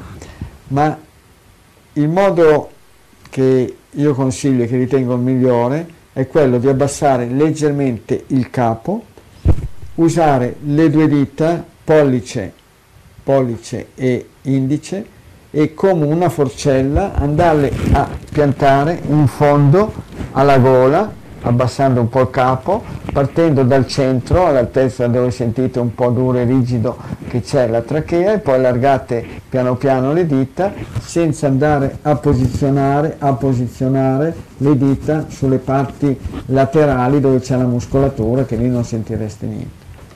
E poi lo vede, le misuri si misuri, oppure potete, ci sono delle valide apparecchiature che adesso rilevano i valori della pressione e anche il ritmo cardiaco. Però questo sistema qua è semplicissimo. Per, le, per sapere il numero di battiti è sufficiente che controllate 20 secondi, guardate, contate quanti battiti avete su 20 secondi, li moltiplicate per 3 avete i battiti al minuto. Invece per il ritmo lo sentite perché a un certo punto il, il cuore può avere il suo ritmo normale, tum, tum, tum, tum e poi c'è o uno spazio oppure c'è un tutum. Bene, certamente bisogna sapere, eh, saperlo, fare la prova, rilevarlo e dopodiché provare a mettere, a controllare, scriverselo bene su un diario, su un quaderno, vedere quando si presentano queste aritmie, queste tachicardie, queste extrasistole che in genere sono collegate sempre con l'attività del nostro apparato digerente. Poi un gruppo 0 beve del tè, la tachicardia e l'aritmia ce l'avrà sempre. Beve de, del caffè, la tachicardia e l'aritmia ce l'avrà sempre. Beve la camomilla, ben difficilmente ce l'avrà tachicardia e aritmia. Quindi poi se proprio eh, così vede che c'è la necessità di assumere qualcosa, io consiglio come piante ed erbe due in special modo. Una si chiama camomilla romana e l'altra si chiama cardiaca, Leonorus cardiaca. Si possono assumere quando uno ha la percezione di essere in uno stato di tachicardia o di aritmia, prende queste gocce, a secondo poi del produttore le gocce saranno un, un certo numero in più, un certo numero in meno, a seconda della concentrazione del, del prodotto e poi ci si beve dietro un bel tazzone o anche due di acqua molto calda, quasi bollente. Sentirete subito dopo che fuoriesce il gas dallo stomaco e quando è fuoriuscito il gas dallo stomaco praticamente il vostro ritmo cardiaco si è tranquillizzato. Problemi digestivi, problemi cardiaci. Lo stomaco è come se fosse il motore, il cuore come se fosse la pompa. Quando il motore ha dei problemi, salta la pompa. Non può saltare il motore perché se salta il motore siamo spacciati. Mhm. Ma quindi scusami, eh, cardiaca e camomilla si possono fare anche le tisane direttamente o gocce separate? Ma più, chi ha la tendenza, chi ha la caratteristica di nell'avere questo problema, il consiglio che gli do, di girare sempre con i, i flaconcini di ecco, di tintura cosiddetta volgarmente tintura madre, ossia stato idroalcolico, in modo che in qualsiasi momento lo possano assumere. Ok, è buono sapere. Allora, ehm, Walter, che ci scrive da provincia di Roma, in gruppo B, dice estate fa un caldo esagerato, ma la bresaola si può utilizzare con questo caldo nel periodo estivo o meglio dopo? Ah, certo che uno di gruppo 0, di gruppo B, se vuole la può mangiare la bresaola. Magari c'è da stare attenti un po' agli additivi, chiamiamoli così, perché ci può essere, è come mangiare della carne, la bresaola, carne cruda, certamente. La carne cruda non dà dei problemi. Se fosse carne fritta, impanata fumicata, certamente darebbe dei problemi. Ma la bresaola, infatti uno lo vede, mangia un po' di insalata, un gruppo zero, meglio la cicoria, e un po' di pomodoro, senza l'aceto, e un po' di bresaola, mangia, è come se mangiassi delle piume, senza, senza nessunissimo problema. Mm-hmm. Carne cruda, a proposito di carne cruda, eh, certo d'estate c'è da stare un po' attenti eh, eh. alla catena del freddo, alla conservazione corretta della carne cruda e soprattutto del pesce crudo. Allora, gruppo 0, 50 anni, non dico il nome perché mi ha detto di non dire il nome, da Torino. Ma neanche il nome? No, noi non lo sappiamo, se vuoi te lo do dopo. Sì, sì, sì, che, allora, gruppo 0, 50 anni, di Torino, grande mangiatore di carne cruda sette anni che segue l'alimentazione, non ha mai avuto nessun problema, si serve da un macellaio di fiducia direttamente, ultimamente nelle feci ha trovato i vermi e alla mattina secrezione molle giallina nelle mutande. E dice cosa può essere? Lui mangia la carne cruda due o tre volte alla settimana. O lì, o c'è stato un fattaccio che la carne cruda non è stata eh, conservata correttamente per quanto riguarda appunto la catena del freddo, oppure che ha mangiato qualcos'altro. Perché se ci sono come delle, delle presenze di muco, ecco lì vuol dire che, è, che è in atto una bella colite, perché vuol dire che praticamente è come se si squamasse il rivestimento interno del cosiddetto tubo digerente del colon. Mm-hmm a niente, può magari sostituirla, passare alla carne cotta, ma lo vede, ma secondo me se mangia della carne cruda e basta, quel problema lì si arresta. Ok. Va bene, allora, eh, Manuela invece, che è un gruppo A, dice io ho due bambini, 6 e 8 anni, eh, gruppo A quello più piccolo, gruppo 0 è il più grande. Per merenda eh, avrei deciso di dargli del succo di carota al posto dei succhi di frutta. Chiedo al dottore se va bene, anche perché io ho un negozio e quindi il tempo è quello che è per fare la merenda a loro, eh, visto che li curo io. Succo di carota al posto di un succo di frutta. Sì, va bene, attenzione, eh, perché poi il succo di carota vuol dire introdurre una quantità notevole di carota e a volte può essere che, che siano anche un po' troppe se no può provare a dargli anche una carota da sgranocchiare, ma magari a, quello di gruppo, di gruppo, A può benissimo dargli magari anche un frutto, eh, non è la fine del mondo, a un ragazzino se non ci sono problemi particolari, ecco, lo può dare. Adesso stagione di pesche e albicocche e poi arrivano i fichi, arriva l'uva, ci può stare, ma anche al ragazzo di gruppo al bambino di gruppo 0, ecco, gli può dare magari un po' di frutta, se non ci sono problemi tendini muscolari, articolari, vi dicendo. Qui invece ti porto a Iesi, c'è Francesca che ha 46 anni, gruppo A positivo, dice soffro di mal di testa invalidanti, con dolore agli occhi e a volte mi cola anche il naso pur non essendoci il raffreddore. Spesso sento gli occhi pesanti, stanchi, i miei mal di testa sono migliorati da quando seguo la dieta del gruppo sanguigno, anche se non sono eh, spariti. C'è qualche consiglio che posso ricevere dal dottore in più? Eh, grazie complimenti per la trasmissione. E eh, niente, ci può stare, insomma, che poi le persone possono, possono regolarsi in base in base a come stanno, in base anche alla voglia di provare, di sperimentare, non, non ci sono grosse inconvenienti.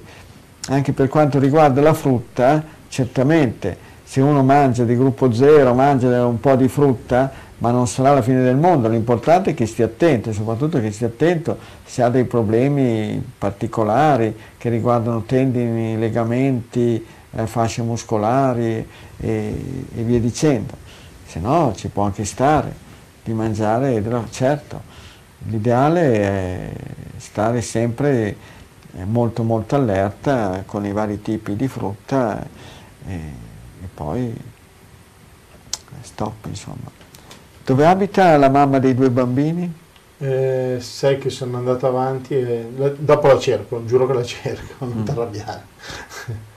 sono tanti i messaggi. Eh, allora, però ai bambini ci possono essere anche le colazioni salate eh, da farli.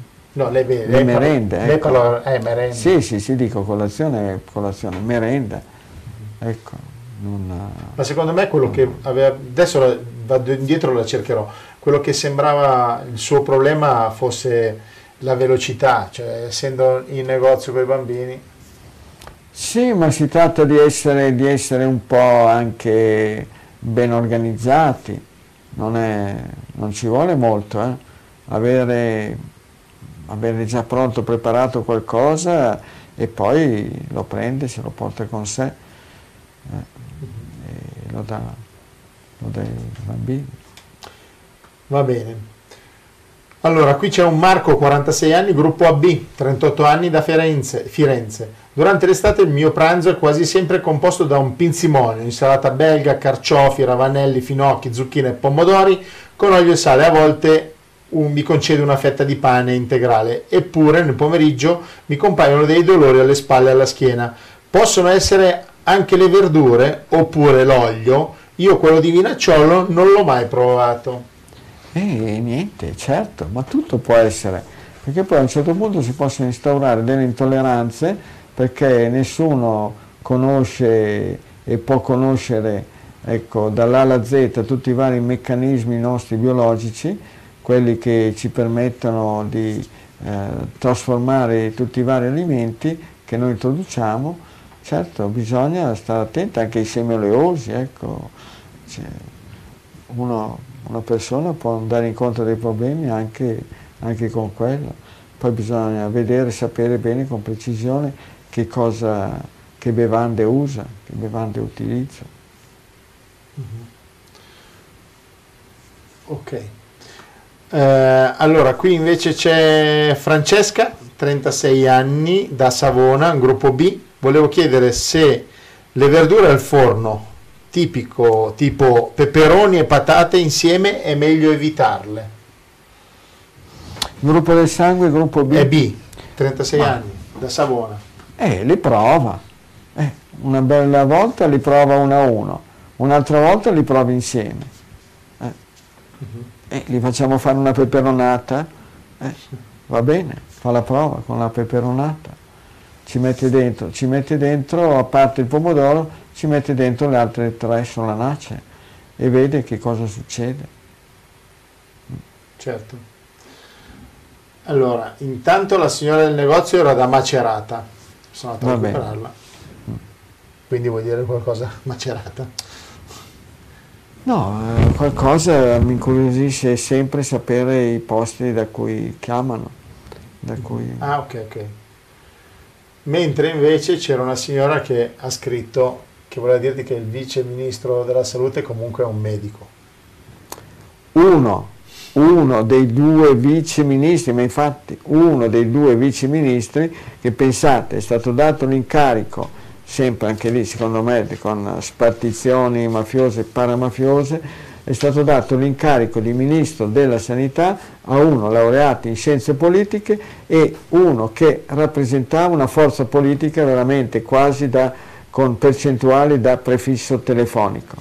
Bene, poi certamente c'era il dottor Sileri, facente parte eh, in origine al Movimento 5 Stelle, adesso che invece ha saltato il guado ecco, ed è andato a finire nella formazione creata, ideata, ideata dalla, da Luigi Di Maio, e l'altro invece è il sottosegretario Costa che è un geometra.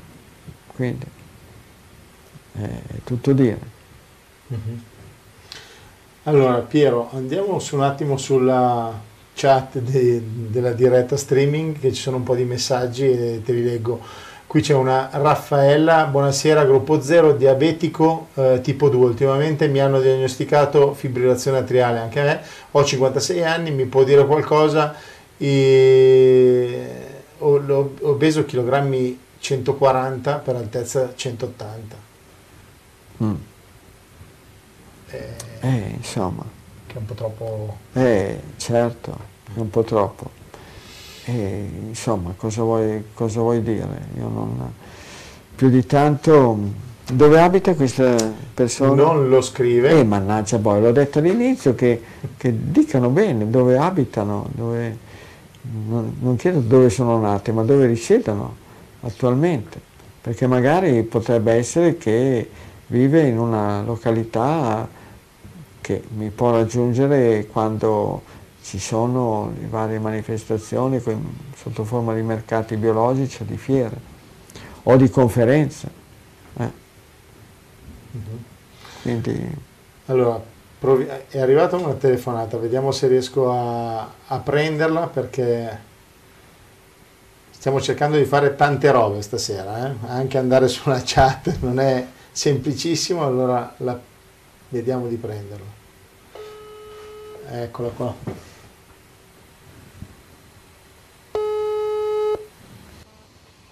Vediamo se risponde.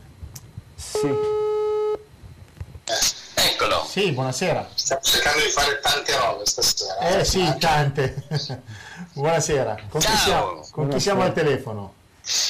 Sono Gidio Aresi da Fossombrone, Pesaro Urbino, 68 anni, eh, faccio la dieta da, da- da- da un paio d'anni, ho perso sui 76 kg, invalido No, non? Ha autosufficiente, perso- ha perso o pesa 76 kg, Persi. ero 136 Mannaggia, e adesso sono 63, sì. 100 qua- eh, 136 kg ero. Complimenti. E, va bene. c'ho una bella storia da raccontare, eh, non camminavo più, avevo bisogno della badante e via via. Eh, ma sono un gruppo zero, eh, positivo, pensionato, agente di custodia. Adesso mi sono comprato un podere, mi faccio l'orto, faccio il biologico dall'80 e ero curioso di sapere cosa pensa dell'urinaterapia, che non ho mai sentito parlare, e del G. sì. Allora, ma Ecco, adesso poi, poi, poi, licenzia- eh, poi licen- scriverò, mi metterò in mostra quando sarà il momento, no. adesso no. Ma lei adesso ha licenziato la badante o ce l'ha ancora? No, no, licenziata. Oh, che bravo, quindi No. guarda che bel Eh, ho, risparmio. ripreso, ho ripreso gli attrezzi agricoli, eh, la falceghinaia ho ripreso, Ma ho lo Stato, la fresa. ma lo no, Stato le ha dato un premio? L'ha premiato lo Stato? No, no, non ne no, voglio più sapere no. dello Stato. Io dal 1980 che non prendo più medicine, nonostante la mia invalidità e tutto quanto. Dal 1980 non è entrato più una medicina da me, nel mio corpo. Sì, allora l'urinoterapia la si può usare in tanti modi, tanto per dire, eh, anche quando uno si fa un taglio, una ferita, una piaga, la propria pipì, la propria urina, che è una pratica millenaria, eh. Guardi addirittura an- anche nei libri sacri degli ebrei, ecco, sono, si parla di questa pratica. Certamente eh, l'urinoterapia bisogna farla quando non si assumono dei farmaci.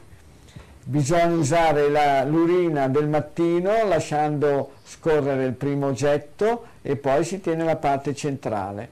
E poi si può usare, si può usare eh, ad esempio per la pulizia dei denti, fermo restando che però i denti non, eh, non devono avere degli impianti metallici perché sennò possono, essere, possono esserci un po' di problemi. E poi va bene, è una pratica, anch'io Ne ho l'avevo fatta. combinate tante, eh, Sì. come mi ammalo ritorno su, guarisco con un- come un tiro di schioppo. Sì. Quando è che è nato lei? ancora non ho capito perché mi piace, insomma, mi piace ancora fare sti, sti alti e bassi.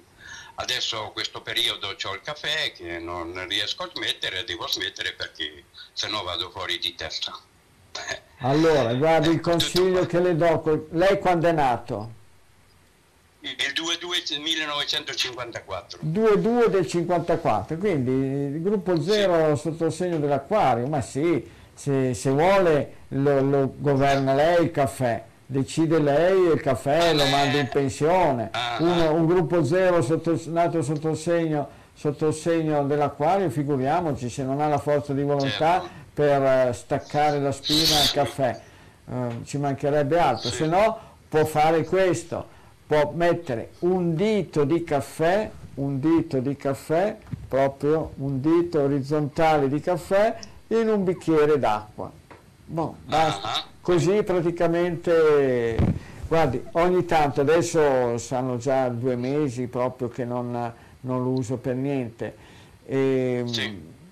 poi, prima mi capitava, eh, quando a Mogliazze che mangiamo, che mangiamo insieme ci sono gli appassionati del caffè, gli dicevo me ne lascio un dito, un dito po'. Poi a un certo mm. punto però dovevo staccare perché era anche, anche certo. se una quantità minima, Do, no, no, ho no, dovuto no, devo fare così anch'io. Anche perché ad esempio, Ma, vede, mi sono messo duramente alla prova, eh. sono nato e ho 5 kg rotti. L'effetto che mi fa il eh, caffè, ad esempio, che sì. se io dopo mangiato bevo del caffè, dopo 5 minuti devo correre, ma correre in bagno perché sennò me la faccio addosso.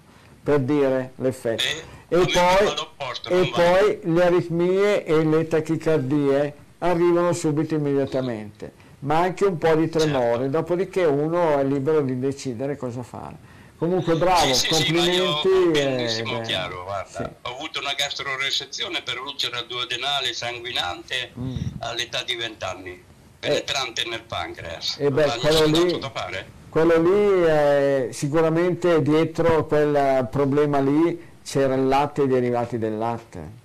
Sì. Sì, solamente il latte e i derivati del latte. Guardi, neanche la carne e i salumi di maiale la possono portare ad avere quei problemi lì ma il latte derivati no, del latte no, certo. bandito dalla circolazione. Va bene. Ho in campagna, ho i fichi, ho 70-80 olivo, ho tutte le frutte.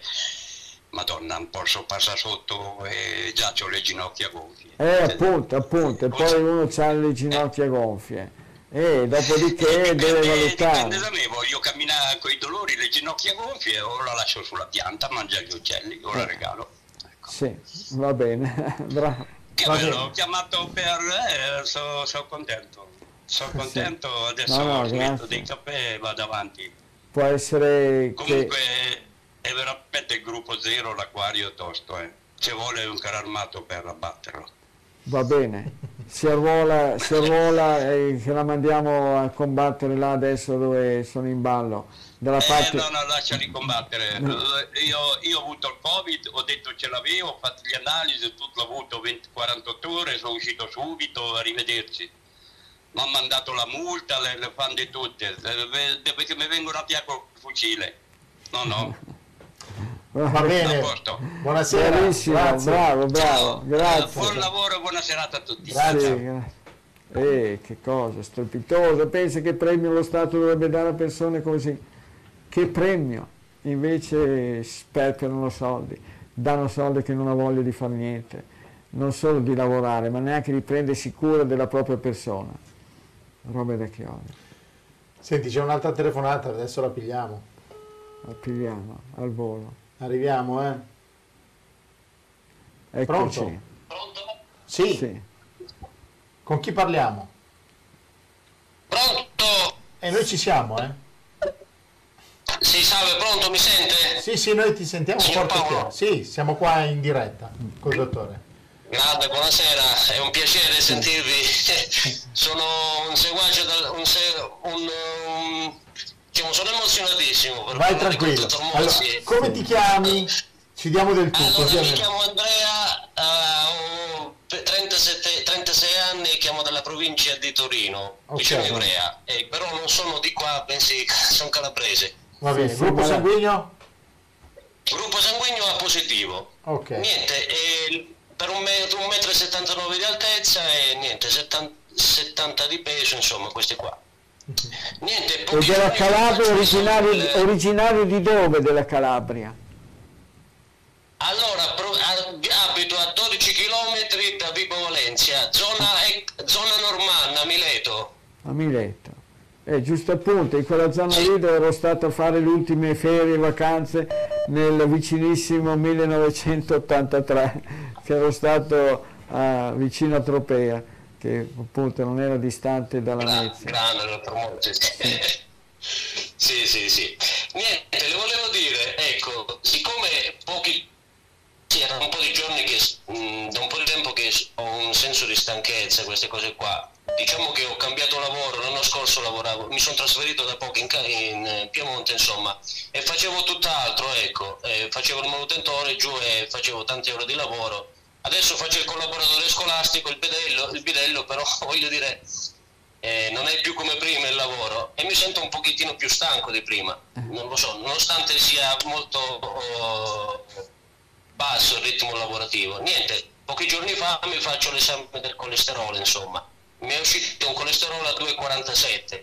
Sì, e è possibile, anche le persone del gruppo A eh, che se mangiano tanti farinacei di quelli consentiti adatti al loro gruppo come riso e mais o anche il grano saraceno si possono trovare poi il colesterolo un po' alto.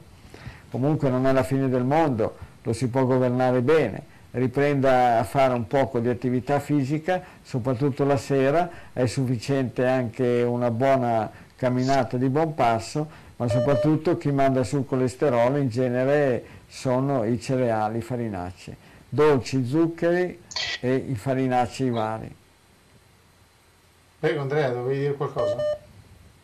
Sì, sì, dottore, le volevo, siccome c'è un po' di ritardo, eh, niente, volevo dire un'altra cosa, siccome io da un po' di anni che ehm, convivo con un'infiammazione nella zona alta eh, del quadrante dell'addome e niente, ho fatto dopo vari mh, coloscopie, gastroscopie e non mi è stato trovato niente. Quando mi veniva detto che c'era questa infiammazione al um, colon, molto generica, insomma, non, niente di preciso.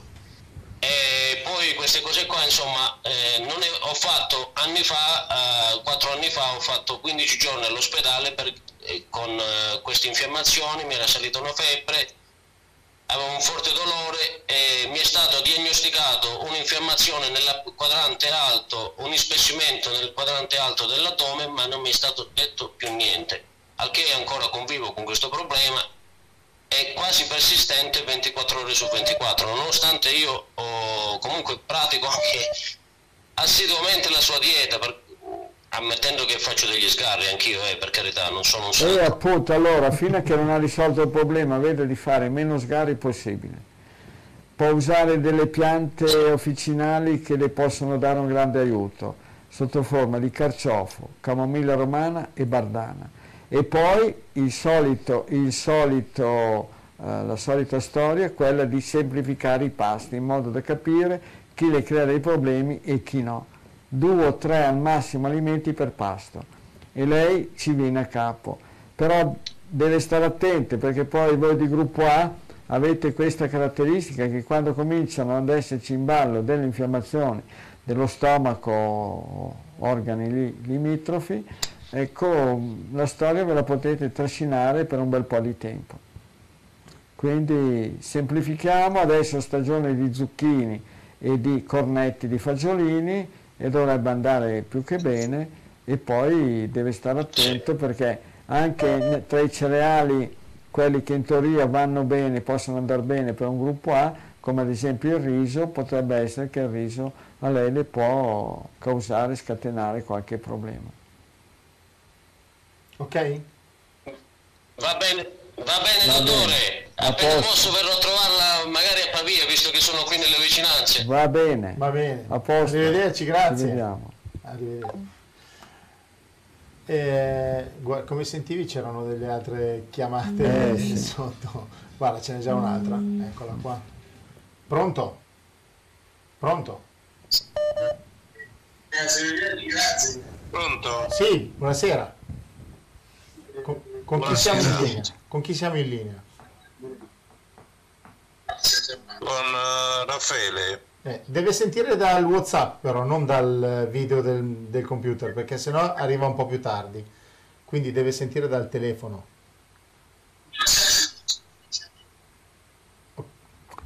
Ma c'è qualche... E abbiamo capito che... Raffaele, signor Raffaele, dia retta. Paolo adesso le sta spiegando cosa fare. Deve sentire dal telefono e non dal video.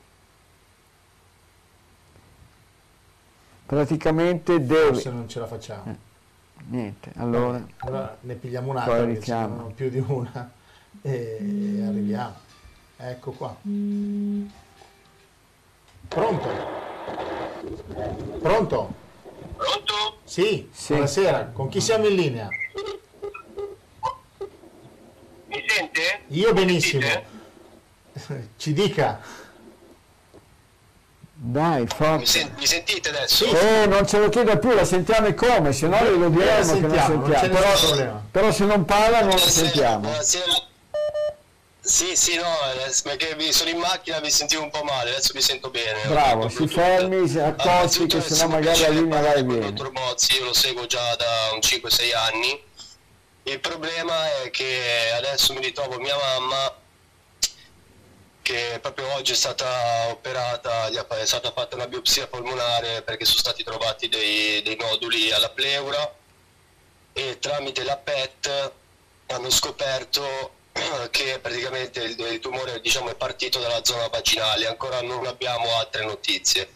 Io ormai già da due settimane, da quando diciamo, è stata ricoverata per il versamento pleurico, l'ho messa in regime alimentare rigorosa, gli ho tolto tutti i carboidrati, gli zuccheri.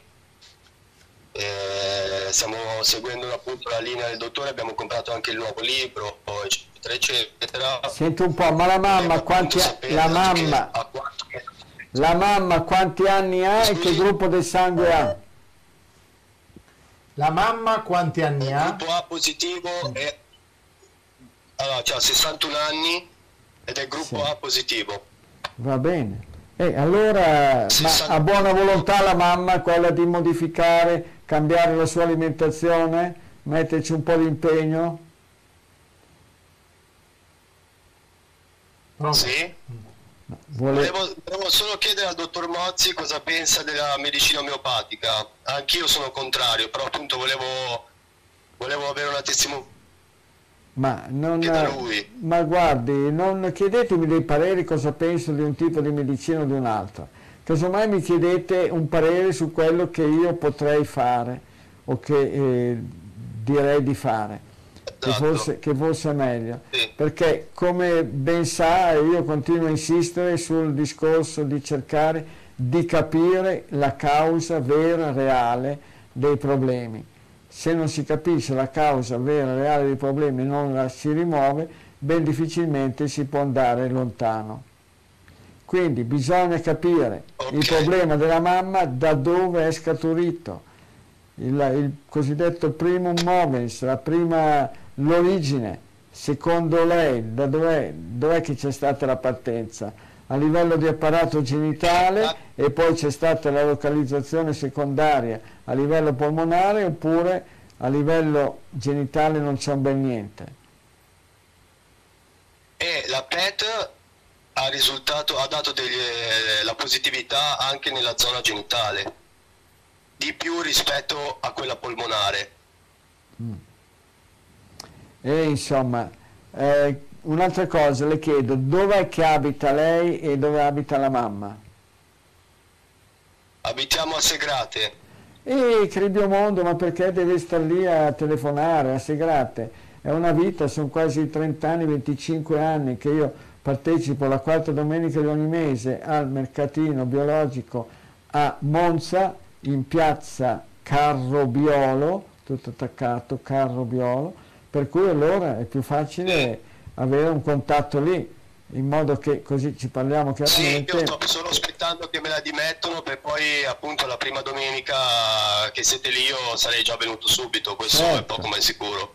La prossima volta che saremo da quelle parti sarà la quarta domenica di agosto. Se non sbaglio il 28, Perfetto, allora il vedremo qui, 28 di dottore. agosto. Certo, ma è molto meglio. L'importante è che la mamma intanto cominci, cominci a interessarsi, a interessarsi per quanto riguarda il cambio della sua alimentazione, cosa fondamentale. Quello E che- ho già pensato e io, che per cerchi di, sotto a e- e regime che cerchi di, eh, di capire severo, ecco, quindi dove è che ha sbagliato essenzialmente. Ok. Sì. Va bene dottore, io vi la ringrazio, vi ringrazio per la possibilità che posto. mi ha dato per parlare. Ci vedremo Va presto bene. dottore, ringrazio Grazie. Grazie. Ok, allora noi ci fermiamo per eh, la seconda interruzione pubblicitaria e poi ultima parte.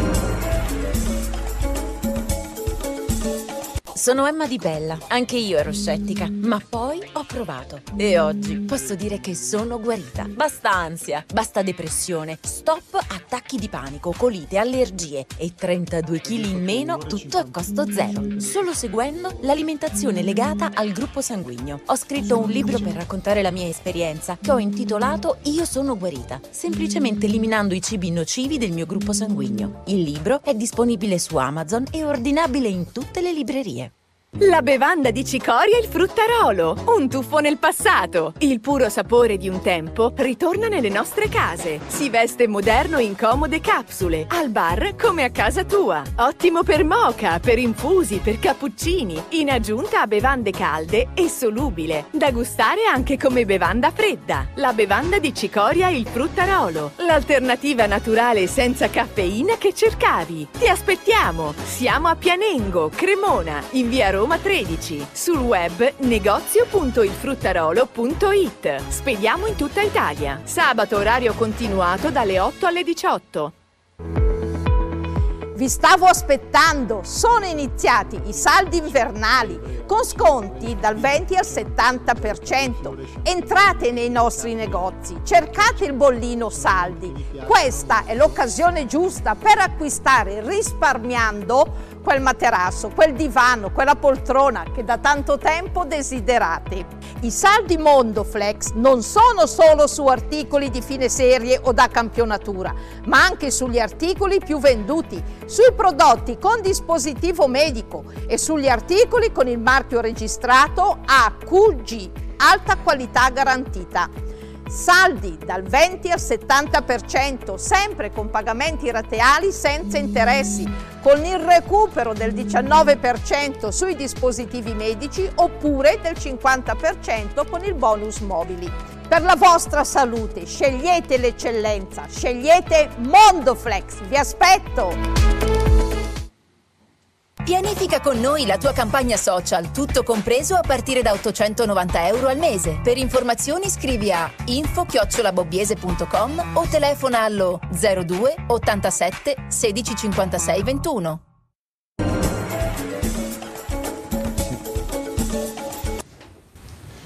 Rieccoci, ultima parte di trasmissione. Eh, Piero, una curiosità, anch'io non, non- non mai, non mi ricordo che ne avessi mai parlato. Mi chiedono la tintura madre di Angelica, Eh, a cosa serve? Eh, Ma guardate, io ho una, una pianta che non uso proprio, che non, eh, non so, le persone invece che chiedere, come quando vado ai mercati, le persone mi chiedono ma cosa serve questo, cosa serve quest'altro. Io dico sempre che sarebbe opportuno che le persone dicano che problemi hanno. Quando le persone dicono il problema che hanno, allora gli si può, gli si può dare un consiglio su quale stato fitoterapico è meglio indirizzarsi. Altrimenti se stiamo qui a fare l'elenco di tutto cosa serve questo, quest'altro, quest'altro ancora, ci mettiamo una vita perché le piante medicinali non sono solamente quelle, quelle presenti, presenti su questo libro di Martino Mozzi, Fitoterapia per i gruppi sanguigni. Ecco che qua ce n'è una, una trentina di cose, ce n'è un'infinità, però eh, potete ben capire e sapere che non si può pensare di eh, usare un- un'infinità di, di piante medicinali, si usano quelle che hanno praticamente, che, che possono avere una- un effetto su diverse problematiche, su diverse patologie. Quindi la cosa migliore è questo signore che dica io ho questo e quest'altro, va bene se uso l'angelica, vi dicendo? È tutto lì. Perché poi non è detto che una pianta abbia solamente un effetto, in genere di effetti ce ne possono avere proprio diversi. Non- non solamente uno singolo. Ok.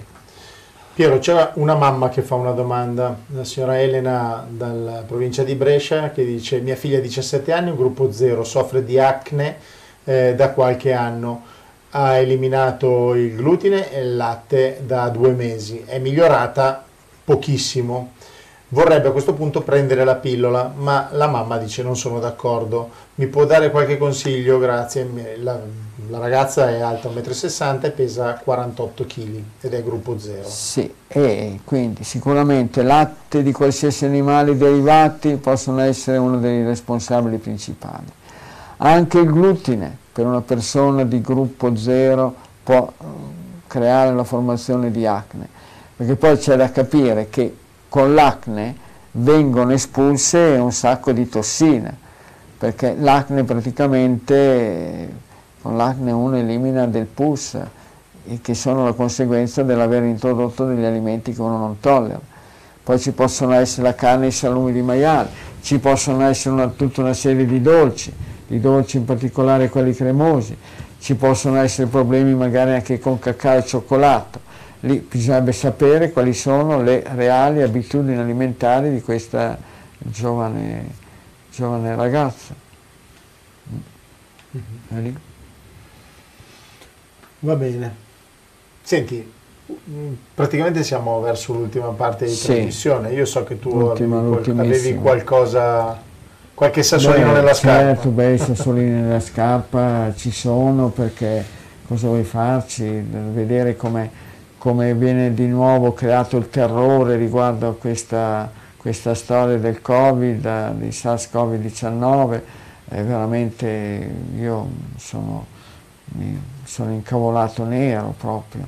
E poi soprattutto creare, creare del, delle persone che vengono, sì, fa sì che ci siano delle persone che vengono praticamente bastonate nella loro attività, lavorativa, avevamo parlato, avevamo parlato forse in precedenza che finalmente un tribunale, il Tribunale Ordinario di, Fi di Firenze, con il giudice dottoressa Susanna Zanda, che praticamente aveva dato ragione a una brava, eh, una brava psicologa che praticamente aveva fatto ricorso perché lei che non era stata vaccinata si era vista praticamente impedire di lavorare, che è una cosa da barbari, proprio altro che nazifascisti, nazifascisti, stalinisti messi insieme.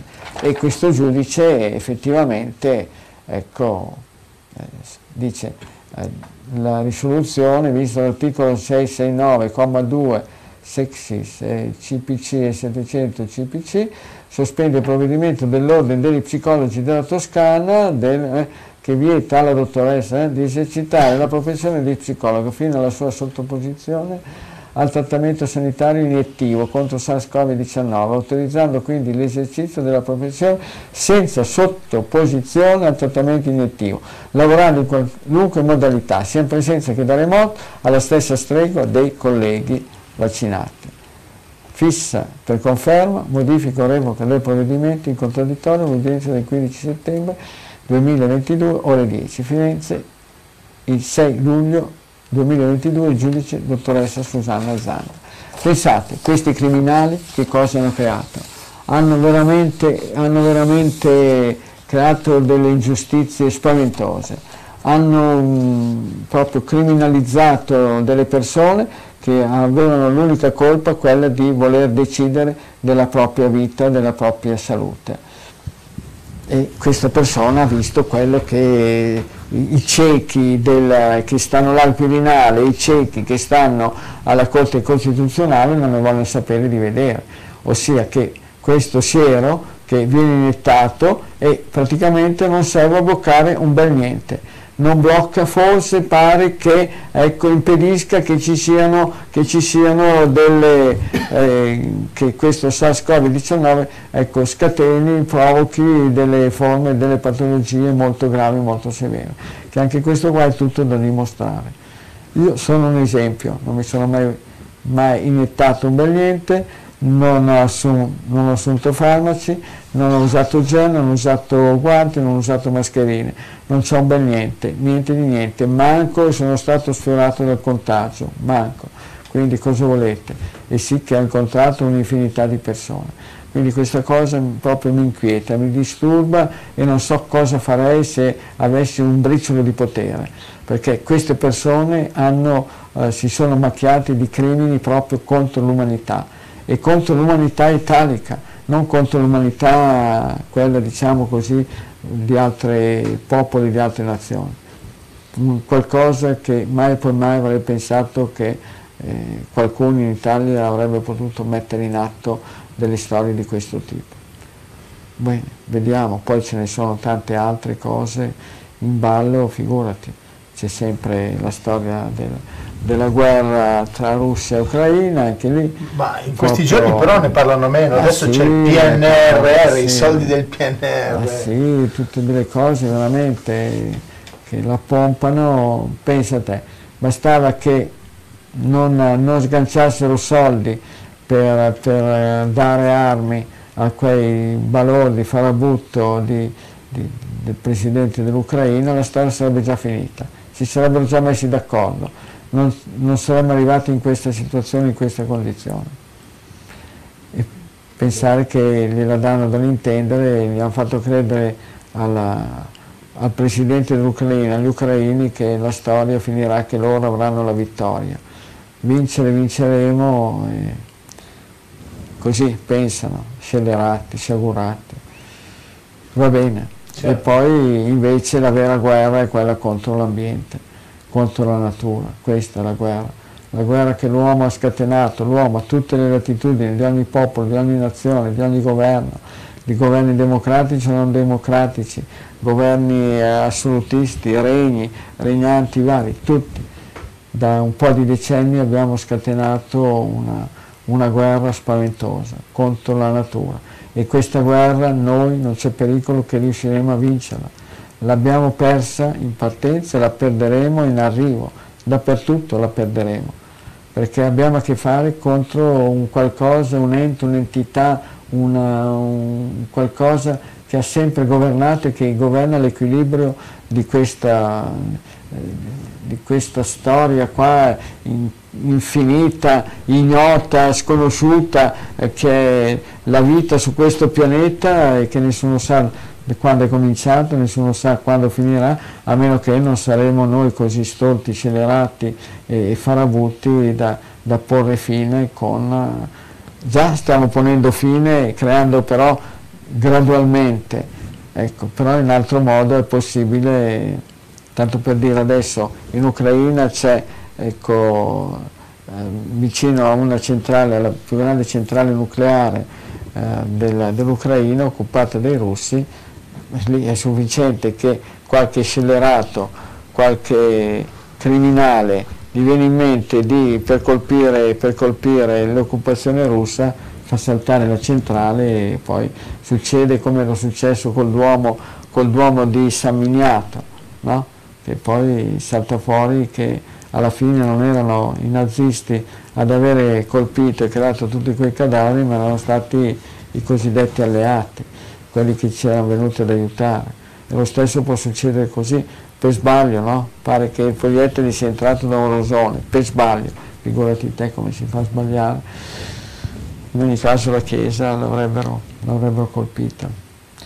E niente, poi ci sono tante altre cose di cui mi farebbe piacere venire, venire a conoscenza, tanto per dire ci sono stati l'anno scorso le Olimpiadi, che hanno dato grande onore e grandi, e grandi ori all'Italia, soprattutto nell'ambito dell'atletica. E adesso in questo periodo ci sono i campionati mondiali oggi in, in, negli Stati Uniti e praticamente a malapena finora l'Italia è riuscita a portare a casa un bronzo. E, e quelli che dovevano essere i grandi protagonisti, quelli che dovevano confermare tutto il bene che era stato fatto a Tokyo adesso sono venuti meno e soprattutto quello che doveva essere la punta di diamante, ossia Marcel Jacobs, per quanto riguarda la gara dei 100 metri anche della staffetta.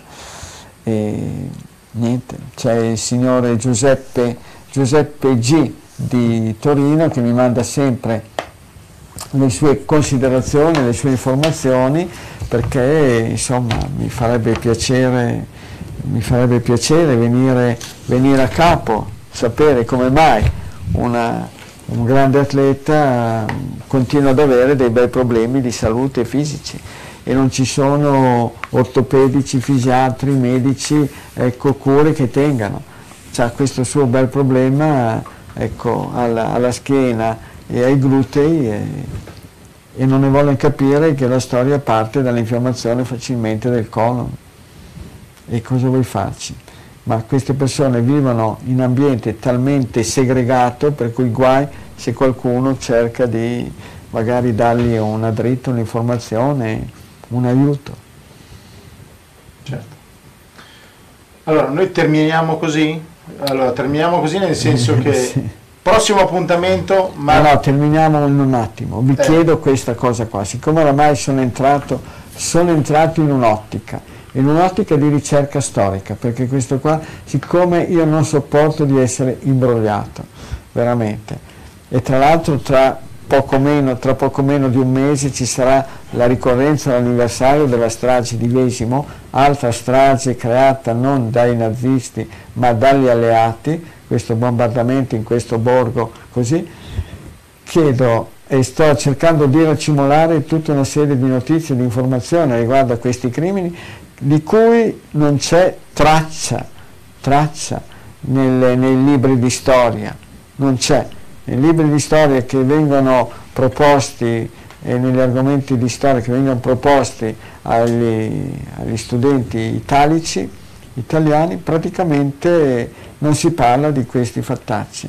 E mi rendo sempre più conto che eh, ne sono successi in una quantità veramente incredibile.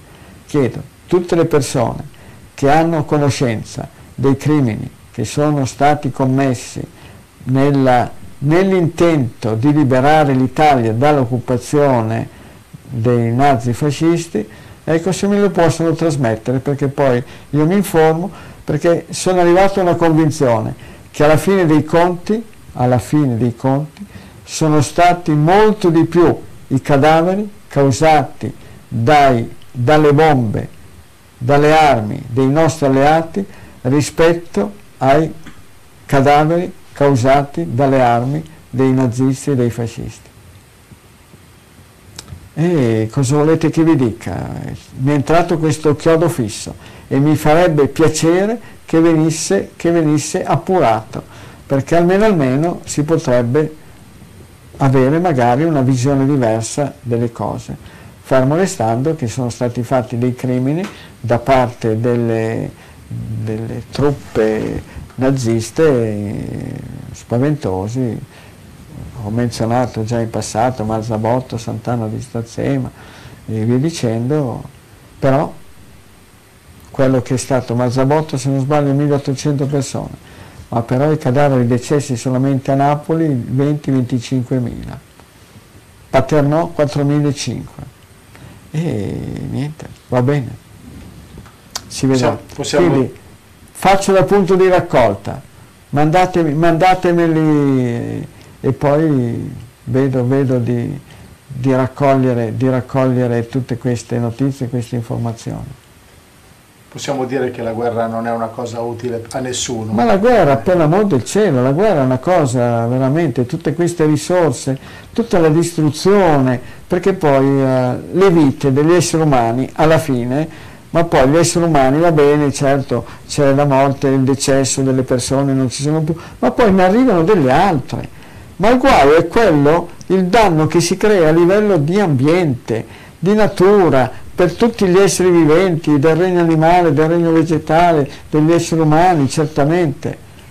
Ma il guaio è quello. Quello che sta succedendo adesso in Ucraina, quello che è successo in Afghanistan, in Iraq, ma alla fine, tra pochi anni, gli afghani come è successo in Vietnam, che in Vietnam sono arrivati gli americani, come loro solito, fanno degli stermini e nessuno poi gli può dire niente, nessuno poi li può incolpare di crimini contro l'umanità, figuriamoci.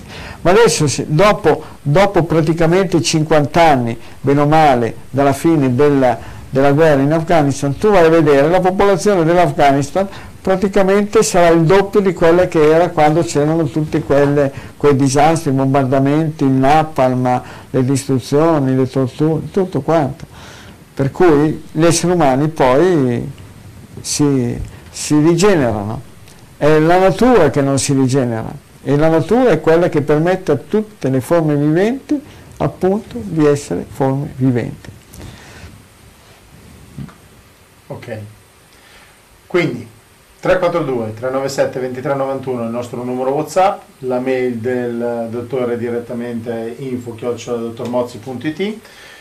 Gli appuntamenti, noi continuiamo sempre con il martedì, lo continueremo anche in agosto, anche se io sono fuori dall'Italia, però ci colleghiamo lo stesso per fare la web radio e poi quello che facciamo in web radio, web radio è anche disponibile con eh, YouTube sul sito internet Milano 1 quindi come al solito non cambia nulla. Cambia solo una cosa che martedì 2 agosto abbiamo deciso prima della puntata, eh, verrò qua a fare la puntata del martedì ore 21 ma qua da Mogliazze, quindi chiudere, chiuderemo diciamo, la, la prima parte estiva con la diretta ancora qua dal 2 di agosto. Evviva, sì, che poi tutti in ferie. No, tutti in ferie. Poi c'è il 20, lo diciamo già, il 26 di agosto ci sarà una conferenza all'Erici. Sì, ne parliamo nella trasmissione Poi due lo diciamo, due, più, certo, però sì. almeno siete sicuramente contenti.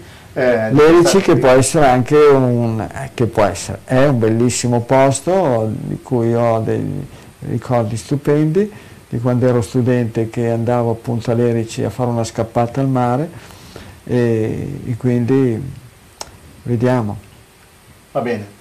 Poi per l'estate vi ricordatevi questo bel libro nuovo del dottore, eh, sta andando diciamo a ruba perché me lo dicono in giro che vi, si fa fatica a trovare, eh, però tra Mogliazze, il, il fruttarolo eh, e le librerie in tanti posti c'è diciamo in pronta consegna, quindi alla fine della fiera se fate una telefonata o un po' di ricerche c'è, eh, lo trovate. Grazie a tutti per la vostra compagnia anche questa sera, eh, speriamo di avervi dato, anzi speriamo che il dottore vi abbia regalato sicuramente tanti buoni consigli, ci vediamo alla prossima, martedì e poi martedì 2 diretta da qua, da, da Mogliazze. Ciao a tutti, grazie. Va bene, un saluto, un grande saluto a tutti quanti e grazie per la pazienza che avete per sopportare il sottoscritto. Va bene, un salutone a tutti quanti.